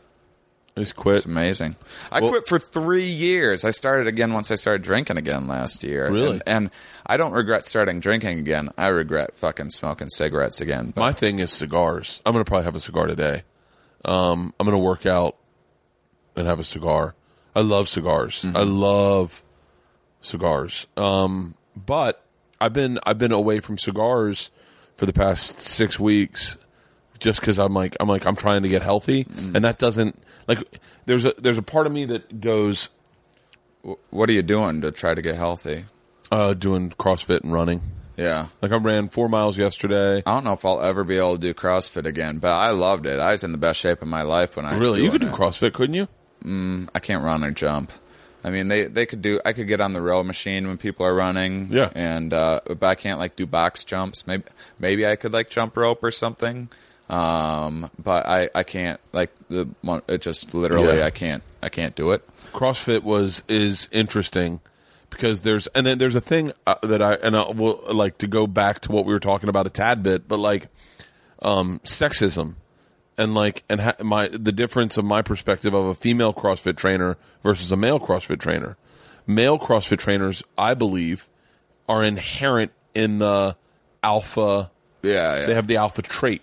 So they they look at you as a man or me as a man, and they don't mind uh, lowering me. Hey, you know what? Let's start off with no, low weight. I don't. We don't want you to get hurt, right. and and and they don't have a problem doing that. To, uh, they don't have a problem alphaing me, um, in that sense because it's from. I don't know. It's, I'm sure it's something that that has to do with the fucking with the predator world or whatever. But w- women CrossFit trainers have a almost don't have a perspective of like, hey, d- hey, let's lighten that up. I preferred my female trainers more. I just, th- I don't know. I just think that females are better communicators. I feel like so. I feel like too. But when it comes I- to weightlifting, like I, I like my female- agent's a female right now. Oh, and, all- all my whole team's I lo- females. I want my whole team to be. Fe- sorry, my, my well, my fucking manager's not listening right now Yeah. anyway. But I want my whole. I want to have a female publicist. I want my whole team. To, Oh yeah, I, I love better. At I love working with females, but when it comes to CrossFit, like this this uh, female uh, was my was my CrossFit coach, and uh, we were doing uh, we were doing uh, uh, oh uh, good mornings, where you you know you, you bend over, you put the weight over your shoulders, and then you basically bend at like a ninety degree. You bend your chest down, Yeah. uh, to get your chest parallel to the ground, and then raise back up. And by the way, it's, uh, an exercise I think that could you could probably get hurt pretty easily doing. Yeah, yeah, And um, all the guys were putting on like 95 pounds to do it. right. And I was like, I think I'm going to go 75. She's like, No, you can do 95. And I was like, I'm gonna, I, in my head, I'm like, I, I'm going to stick with 75 because I've never done these. I've never done them ever Yeah, in my yeah. life. And I think maybe I should start. She's That's like, the "Well, problem with CrossFit in general. yeah, and she's like, "Well, no, look at him. He's doing 95. Like, you're bigger than he is." And I was like, "No, that's that's not how this works." Like, but a male is like, you know what? Like, almost like he doesn't mind being like, you know what? That's right. You're a bitch. Do 75s. yeah, yeah, you know, do yeah. 75s. Like, I, and and I don't know. Maybe it's just this one person. I'm sure it's just this one person, and I generalize all of it. But like, Well, maybe maybe it's uh, yeah, maybe it's just that female. and it was that one experience where I was like, and then that same day we were doing box jumps, and I guess everyone was doing it. There's the boxes you can you can make a box like I think 22 inches or uh, 18 inches Mm-hmm. based on the way you turn it. And I was like, I've never done a box jump. I'm going to start at 18. I'm going to start at 18. And, you know, I'm also 240 pounds. Leaping 240 pounds up in the air, 22 inches, is pretty tough. Yeah. And she was like, no, you can do 20, do 22. That's the RX. And I was like, well, I know, but this, this was actually my second day of ever doing CrossFit. Yeah. And I was like, I'm going to, I'm going to, like, I'm going to try going. start small, man. Yeah, Don't like- listen to anyone that's- that's, trying to yeah. get you to. And I was like, I was like, and- but and this is just one person. It could be the person, but I was Yeah. like, I was it like, sounds like probably just the person. it probably is just the person. But do you like how it feels good to generalize? I mean, it's just simpler for the brain to generalize. what, That's but what that- is it? that- what is it about generalizing It- that it's- makes it it's like? It's very it, it, it's easy it's it's uh it's just that it's very difficult to understand all of the nuances of life and to get to understand each and every individual person is very very difficult. So we make these assumptions and there's all these little tricks that we use. Like females they, they'll give females tests where they'll they'll put take a picture of you and they'll, they'll show you just a picture of you and then they'll show you a picture of you in front of like a sports car or surrounded by five other women and those those women will pick the picture of you surrounded by like the sports car or the five other women because you're gaining more information from that. You're going you're you're and you don't realize that you're consciously doing this but you go oh well if five other women are talking to this guy he must be a decent guy or really interesting or or have some values or traits that are attractive. Yeah. They've all it's it's kind of like getting a referral for a job. Yeah. You, you know, uh, like you are, you have these references in these five other women or if you have this nice sports car, it means you have enough money theoretically you have enough money that you're able to burn on this ridiculous item, you know. And and so you're just you're able to make this generalization and be like, oh, well, he he's probably more attractive than than just a picture of you. Then you gotta be like, well, what's this guy like? How hey, is he an honest person? Is he funny? You know, the, just based on a picture, you have no other information. It's so weird. So weird because like people who, you know, it's like, I, I, I I'm sure I've told this story before a little bit, but like people who are so anti uh, bigotry. You know, I assume anyone in the LBGT community is anti bigotry. Right. I'm assuming that if you are if they if you're spending your time donating your time to LBGT stuff or to like women's causes, Mm-hmm. like if you're if you're a feminist, I assume you're also not racist. Right. Like I just assume that. But that's not the case. You can be a feminist and totally be racist. Oh yeah, but, but black dudes are racist. Mexicans are Like, racist. it's- it's- like, but, like, this just- is an ingrown. Uh, th- this is an inherent. This is part of the human condition. Yeah. and something we're all going to have to figure out. I walked out of the I walked out of Gelson's the other day, and there's a guy like a, a soft boy, like like just you know like soft gay boy, like, Yeah, yeah. just very like you could you could tell high school wasn't easy for him. yeah, yeah, yeah, yeah. Um, doesn't even like fit in the cool gay clothes, like Right. Just kind of falling out of his khakis that are a little high watering and right. and like very fe- feminine affectations. And I walk by him, and he just goes, "I go, hey, uh, can I?" I like he's getting people to sign waivers, and he just looks at me and just passes. And he's like, and I go, "I guess I'm not. I don't look like the thing you're selling." And he goes, "No." And I went, "Okay, so." F- for your time management, it's okay to be racist yeah, yeah. because you don't want to waste your time.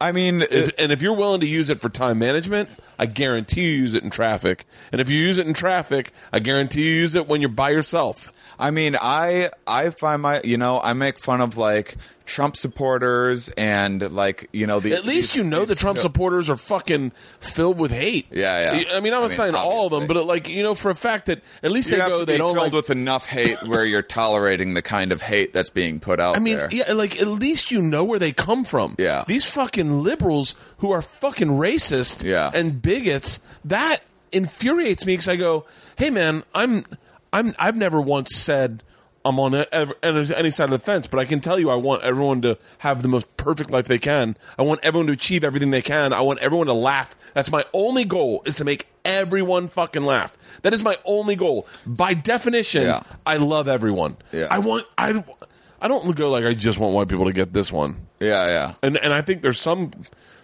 like feminist comics that just want women to laugh. They fuck you, man. I so- like- sometimes I've been, I've been on shows or like someone or even the host or whatever is like a hardcore feminist and just talking about how horrible men are. And then like I'm going up right after and like you invited me on your show and you say all that shit and then bring me out. And it's like what am I supposed to do here? Apologize? Like I'm sorry. I'm Like, a you- fucking yeah. dude and like you know it, it, it is ridiculous. And, and then and then to, and and then to think because I do this myself. This is where it's going with this was was like I'll, I'll be like oh it's the, these stupid hillbillies are the problem. But these are people that also didn't have that were poor and didn't have an education and these are the people that I I claim to care about people that haven't had access to the education that they should have people that didn't have access to the resources that they should have growing up and Because they, were born in warm, warm climates. Yeah, and they yeah. got all those microbes all over them. Exactly. Let mean, I- it's I- as simple as that. it's I I try to veer away from um, anything that's not inclusive in my stand up these days because I I think I started talking about having kids and I, I I had a joke one time that I was like it's so funny the older you get the more you realize we're all we're all just we all are very primal. We all want the same shit. Mm-hmm. I want a fucking cool. I want a cool house that I can just chill out in and I feel comfortable. I want to make sure that my kids are taken care of. Number one, my kids taken care of. That they don't want for anything. Um, that they're healthy. That that uh, I can provide for them. I'd like a, I like some nicer stuff, you know. Like I, that's like I think very primal, and that's it. Black, white, Mexican, Asian, fucking Eskimo, which I think might be a hate slur, but I don't even know if you're allowed. to I think you'd have to say Inuit or native, native, um, native, native Alaskan. But like, that's all you really give a fuck about is those those primal fucking instincts. yeah. And and so a lot of times, like I don't mind being honest about things. Like I, I just like I don't even do it, but like I don't mind being honest about racial issues or in my from my perspective. But I'm never honest in a sense. Like I guess my honesty doesn't reside in in making people feel like they're outsiders. Right. Then and I I look at like uh, what I can only assume that if you are feminist, you're liberal, and if you're liberal, you're not racist. But I find this so non-inclusive. Mm-hmm. Like, and I go, that's hey, that's kind of the thing about racism is we don't want. Like, don't you get that? Like, Yeah. and then and then, hey, do you not want everyone to laugh? Because like I want to laugh, but like, and I, I I can find humor in all of it. Right. Like, I, but like, and I'm not saying, hey, go up and talk about your cereal. Like for I don't you don't have, you know do some Seinfeld shit. Talk about your experience, To- and if your voice is to talk about it in an angry way, I get it. But don't you want to kind of like I want to laugh too? Don't you want, or do you just want the cool people to laugh? Yeah, the yeah. people that get it. I mean, I think that I think that you can look at it a couple different ways, and I, I think like Stanhope's carved out his thing, and like Stanhope's like, this is what I want to say, and I Yeah. only want people who know uh, and are interested in what I want to say coming. And I Yeah, also and I like, and I like, and like, I like. Uh, I'm going to this this thing tonight, and my and uh, and uh, I got a. Uh, I I mean, I guess I can't. I can't really talk about it unless I'm talking about it. So never mind. but like, I, I was, I mean, I'm. I was trying to say to my wife, like, my wife loves Doug, loves Doug, yeah, loves Doug, and but I don't, she's never seen his stand up. Yeah. and I was like, hey, just so you know, his stand up is like intense. Yeah, like yeah. it's it's not it's not for the casual comedy fan who like who like like I'll go. It's it's it's it's for a, a certain palate. I love it. Right. I love it. But I go in my head. I'm like, I don't know if like I don't know if you're gonna love it, Leanne. And she was like, I love Doug, and I was like, loving Doug and loving Doug stands up are two different things. Yeah, yeah. Like loving me and loving my stand up are the same thing. If you love Bert, you're gonna love his stand up. Right. Usually, like you can love Doug. He's a very diverse, intr- in, intrigued, interested person but like he'll take chances that I would not. He'll, he'll share honesties that I that I go, fuck. Yeah. Like how the fuck do you go there? How do you how do you do that?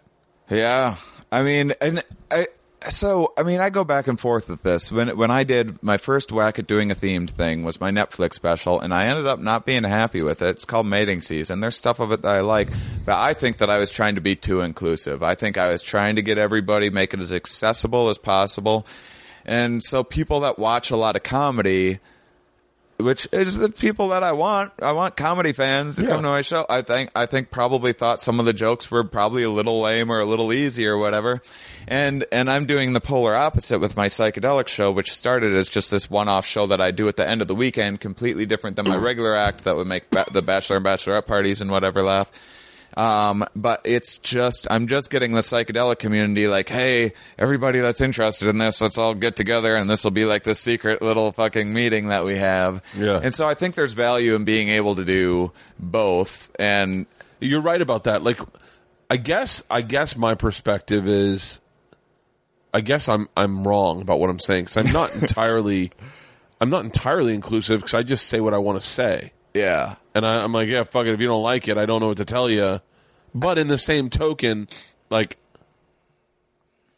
I don't know. And I think if you're like into NASCAR and you're a comedian, write a fucking show about NASCAR and do it. And not everyone's going to want that. Oh, but I- the I- people but that are I want- interested in it, you know, fucking are are, are going to fucking love it. And and you're going to be including people that might be like otherwise left out of you're or not getting to hear about what they're interested in. I mean, this is part of the things with like what makes podcasts so great is there's something for everybody. There's like board game podcasts if you're into board gaming, Yeah. you know, there's a million different things. And But like, so, but like I, but like I, when I first saw, um, I'd say the first alternative comic I ever saw, um, where I was like, where I was like, that's different. Um, I don't know. I guess that I don't know that I don't really have an answer to that because, but like, and I mean, like I love Janeane Garofalo. Yeah. I love her. She she can never do wrong in my opinion. Like I fucking love Janeane Garofalo. Even when she goes off the rails and gets super political, I still go. I, I, I just want to watch you talk. I, I just think she is fucking amazing. And but um, I so I'm I guess I'm wrong. I'm probably wrong I mean, there's just different ways of looking at it. because I like I like like uh like um I just be- become a, f- a fan not a f- I wouldn't say a fan uh, I don't mean that like a slam but like uh um Rhea Butcher and Cameron Esposito are doing a show called Take My Wife Yeah. and I think it's really cool Yeah, I think it's really it. cool. I, I like those girls a lot, I- I- and, and- I think I'm doing their "Put Your Hands Together" show tomorrow night. I love their um I love their show and it, and it's not it's definitely not I the thing is it's meant for me. It's totally meant for me. It's not not meant for me, but it's meant for me. Like Right. they just tell their story. They just tell their story. Right. They say their thing and then like the guy who does uh, this is all about NASCAR, hey, if you do it good, I, I'm going to be interested. Yeah, it doesn't yeah. need to be about fucking football and MMA and and beer drinking for me. Right. It doesn't need to be about travel for me. It just needs to be good. And if it's good, I'll fucking watch it. Right. And I and I watched their thing and I was like, wow, this is fucking really great. You know, I was I, I wanted to ask you how how is your uh, call into work um, show? sick to work? Calling sick to work. I got one Friday in Tampa. How how how does that uh, does it work pretty well when you do it? He's, he's, I think you said last time like you pack it out every Yeah, it hasn't it hasn't not sold out, but I'm always waiting until the time it doesn't. Yeah. Everyone's like, so I guess that tour was a novelty. Well, because I was just I was thinking about you the other day because like the show's been going so well, and I'm like, well, what am I going to do after this? And I've been I was at a psychedelic um, organization that puts together like shows sometimes and lectures and stuff, and I was their first comedy show that they did. And after my regular, I do an hour and a half of comedy about psychedelics and storytelling, and Yeah. you know, and it's a little bit TED talky too, but it's comedy. And but then afterwards uh, I took a break and I did. I just gave like a, a talk about my DMT experiences, like serious talk about like what I think's happening and some neuroscience ideas and stuff that I have. And I was thinking eventually with this, I could I could do like on a Saturday, do like a whole day long thing where I do my comedy show and we take a break, you know, and I come back and, and no one has to be there for the whole thing if they don't want to. And then and then I do a lecture Yeah. uh, a- afterwards, like an interesting talk about it, and then and then we all get together and do like a meet and greet, and we all like share our experiences because that's starting to happen after my shows anyway. Like people want to share their experiences and ask Yeah. me questions and stuff. And I was just wondering because it seems like that's what you're putting together is like more of like this party kind of It's more, it's, it's much more of an event.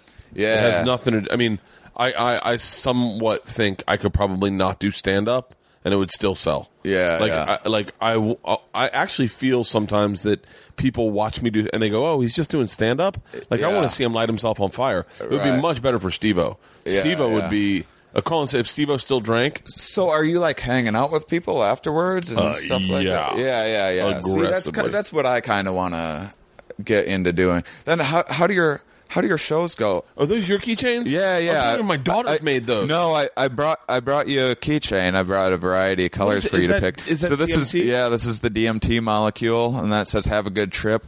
And then I had, that's fucking awesome. and then the, this is fucking the most genius thing I've thought of. I thought And my daughters made those, and I was like, my daughters fucking. That's the universe speaking. This is uh, this is a, a coloring book slash trip journal um, that is it's all based on my act. So every every page has a different thing from my act. Uh, this this comedian and amazing artist Ramin Nazer, who has his own comic book stand at Meltdown Comics and stuff. Like he's an amazing. He makes these great comic books. He's a really funny stand up too. You should have him on your show. You two would fucking get along great. He's uh, he's awesome. So he made that for me. Um, so I have it's just I have some some fucking cool merch for the first time in in my my career. Yeah. Um, and and so there there's like like one of the pages, the Christmas one is is kind of about this. Uh, I think it's Anim- Amanita muscaria, this mushroom. Someone told me about it after a show. I didn't know what it was. They're like, there's this mushroom. You eat it, it does nothing to you at all. But then if you collect your urine and drink it, you'll trip your balls off. And then I looked into it and um, and there's this whole backstory. They think it's the origins of of, of uh, Christmas because it's this red and yellow or this red and white mushroom, and it grows under conifer trees, Christmas trees. And the people that grew them were reindeer herders, and to test the mushrooms to see if they were good, apparently they would feed them to the reindeer, and if they were good and they were working. They would the reindeer would start jumping up real high, so like flying reindeer. Oh, yeah. and and so that's the page is like a Christmas themed with like mushrooms and stuff like that. Ramir So- Nazir. R- Ramin Nazer, yeah, his his name's uh, right there. You should check out some of it. He does. eh, He he's like one of these guys. He's like not human. He he he does web design for. He used to do web design for a living. He still does a little bit, like he does my site and stuff. But he's a funny stand up. He's been on late night and stuff, and he like won Austin's funniest. But he also makes comic books. He makes these animations where he plays. He has a room full of instruments, plays every instrument, and he like makes all the music for his animations and shit. He makes video games for phones. He's working on like virtual reality. He's just one of these guys that just like shoots out creativity constantly out of his body. He's a really And- good artist. And uh, yeah, yeah, he's fucking Oh, he's got beautiful. Yeah, check out like the Before You Die comic book. You should or or when you What happens die. after you die. Yeah, and it's just every every different variation of like every theory of what happens illustrated, and uh, it's it's he's he's amazing. I'm That's so really fucking cool. yeah, I'm I'm so lucky to be friends with him. Um, but yeah, and he's hilarious. His brain just like thinks in these weird metaphors and stuff. He's hyper intelligent. Oh, just I love. super creative. Dude. You're fucking hyper intelligent. Like, uh, if he's more than you, I don't know if I can take it. Like you fucking, you say things where I'm like, how do you remember the name of that? Like the fucking whatever thing is secreted into the zebra's brain when they start to get attacked. I'm like, I'm like, I, you could just make it up and I wouldn't fucking know. Yeah, uh, uh, cortisol is a big player in this. It's neuroscience is one of the hardest things just because it's so jargony and there's Yeah. so many things like that. And it's just you sit down and you fucking read, and it's like it's pure torture sometimes reading this. I, I couldn't. I have a hard really time reading in the first place. Let What alone about reading audiobooks? What? Uh, you know what? I'm. I, my brain doesn't work that way. Like I, I, I, I don't know. Like I'm not. Like if I'm interested in something, I'll be interested in it. Mm-hmm. But like for the most part, I have like a um like a flight of fancy brain. Like I have a daydreaming brain. oh, like- so do I. So like I, all I do is daydream. All I do I I daydream about shit that is a complete waste of time, but it's the way my brain, brain works. Like I'm the kid that went to the uh, went to the baseball game and was like in the shower getting like get, knowing getting ready to go to the baseball game, and I was like, oh, they're gonna call me out there and ask me to pitch. and then I Yeah, and then yeah, I'd run through the scenario. Right. And so like I I think that's a lot of comics. I was like that my whole whole life. Yeah, like I don't, I don't like I don't. I'm very. I think I'm super introspective, but I don't really like. And I like watching TV. I like watching documentaries. I like listening to like informative podcasts. But even still, like when I listen to Dan Carlin and I listen to uh, Hardcore History, I daydream. Yeah. And so, like, I, and I, even when I read, I used to have a joke about it where I was like, I, I read the book uh, Memoirs of a Geisha. Mm-hmm. I tried to read it, and I, the first page was she was born on the windy cliffs of, of Okinawa, and my brain goes, I wonder if she knows Mr. Miyagi. Yeah, and yeah, I'm yeah. like, she's got to know Mr. Miyagi. It's, this is World War II. They're both kids. He's in Okinawa. Oh my god, is this his wife? And then I would get to the third page, and then I was raped. I was like, what? Where the Yeah, fuck yeah. was I? Like, I daydream when I read. That's but that's part of. I mean, this is the curse of creativity. This is just uh, you. You're reading something, and the way that you process things is you find areas to put it into, and that sparks other ideas. This is Yeah. part of memory, and you you probably actually. You're probably like a slow reader, but I bet your reten- Very slow But reader. I bet your retention level, because this is me too. I bet your retention level's way higher than a lot of people. My retention know? level is zero. Well, never mind. I've given I'm up on you. Then. I am so fucking bad at reading Yeah. that like I and I think I'm uh we're almost certain I'm dyslexic, but you know there's like uh, if, from our perspective with a dyslexic child, there's no real test they can do. Like there's tests, but they're really expensive, and then at a certain point you're like, why do the fucking test? She's already not like you know. Yeah. But I, my retention is just I got I got something you might enjoy. RSA Animate. You should check it out. It's like it's kind of like a TED Talk, Yeah. but cut up and then animated on like those dry erase boards in like Oh. a fun and funny way and it's just like 10 15 minutes or whatever and they're incredibly entertaining and you can learn a lot in a little bit of time and um and RSA anime yeah, animate. animate. I'm gonna, I'm Yeah, gonna type yeah. it in right now. Um, yeah, I think you'll love them, man. Um, they're they're really interesting. There, there's a couple Dan Ariely ones that are really fantastic. Um, he's he's like one of my heroes. He's he's he's my probably my favorite guest that I've gotten on on my podcast so far, and he's interesting dude. He he started he got into um, psychology because I think he was a chemist early on in college, and he was in a chemical fire and almost died and had third degree burns all over his body. Was in a hospital bed for like a year or something like that. They were having to change his bandages. You can still see his face is all fucked up from it. Really? And so he started he started measuring pain. And um, because Fuck. what got him into it was the nurses were, were changing his bandages and they just rip him off. The, uh, the old like wives' tale about rip it off like a band aid, just get it over with. And he's like, no, it's too much. Slow it down. They're like, RSA. Animate is pretty fucking fat. Economics is for everyone. Yeah. How to help a child fulfill their dreams. Imagining, like, so these, these are all, oh, this is fucking great. it's like it takes like a TED Talk thing, and then they and then they do this dry erase board animation, and um, you'll you'll fucking love it.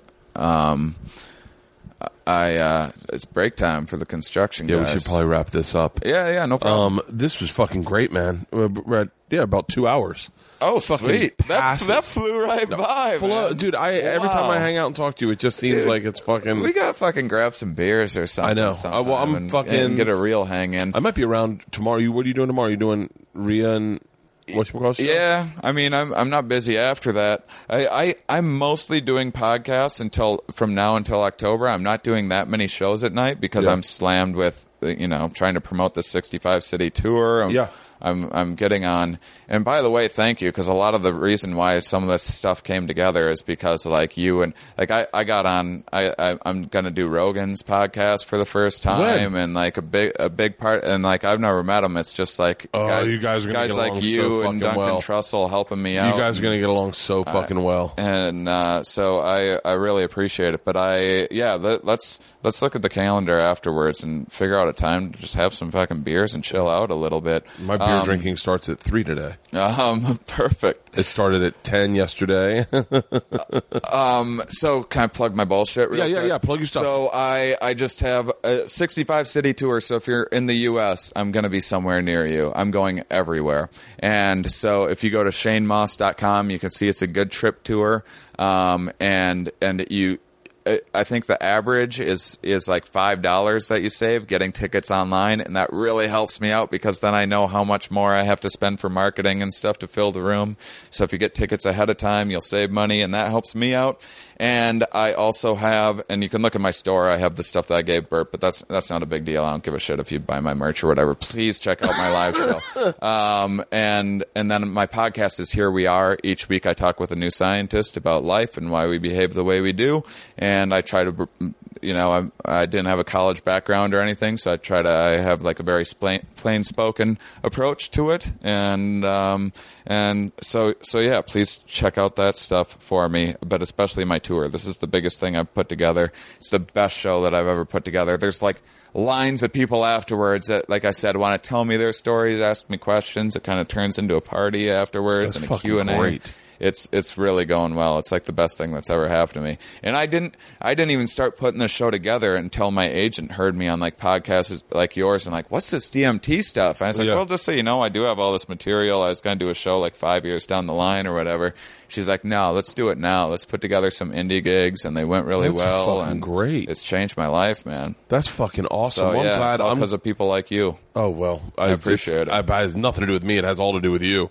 Trust me, I'm trying to do a tour of just stand up, and I'm having a hard time. yeah, yeah. I mean, it's hard to just sell regular old stand up. You know, It's- hey, come out and have laughs. you got to, yeah, you got to be like, you know, Ari does a certain thing where he just does all new material. So if you see him, it's stuff you've never seen. Yeah. Um, I don't know. Stand up's going through a good phase. I'm really glad that I chose this art form because I love it so fucking much. yeah. Um, and I'm and it, I love it. I love podcasting because I get to hang out with dudes like you. I can't wait till you're on Rogan. I can't fucking wait till you're on Rogan. It's gonna be awesome, gonna be man! I'm fucking so amazing. excited. I'm doing WTF too, and Fuck like, yes. it's, it's finally it's coming together, man. This is an exciting time in my Fuck. career, Man, well, So, yeah, congratulations, and I'm glad to be on this trip with you. Ah, thank. Yeah, absolutely, man. uh, awesome. I'm going to post this uh, Wednesday. Awesome. Awesome. Oh, Thank thank, you you, so too, much. Shane. Oh.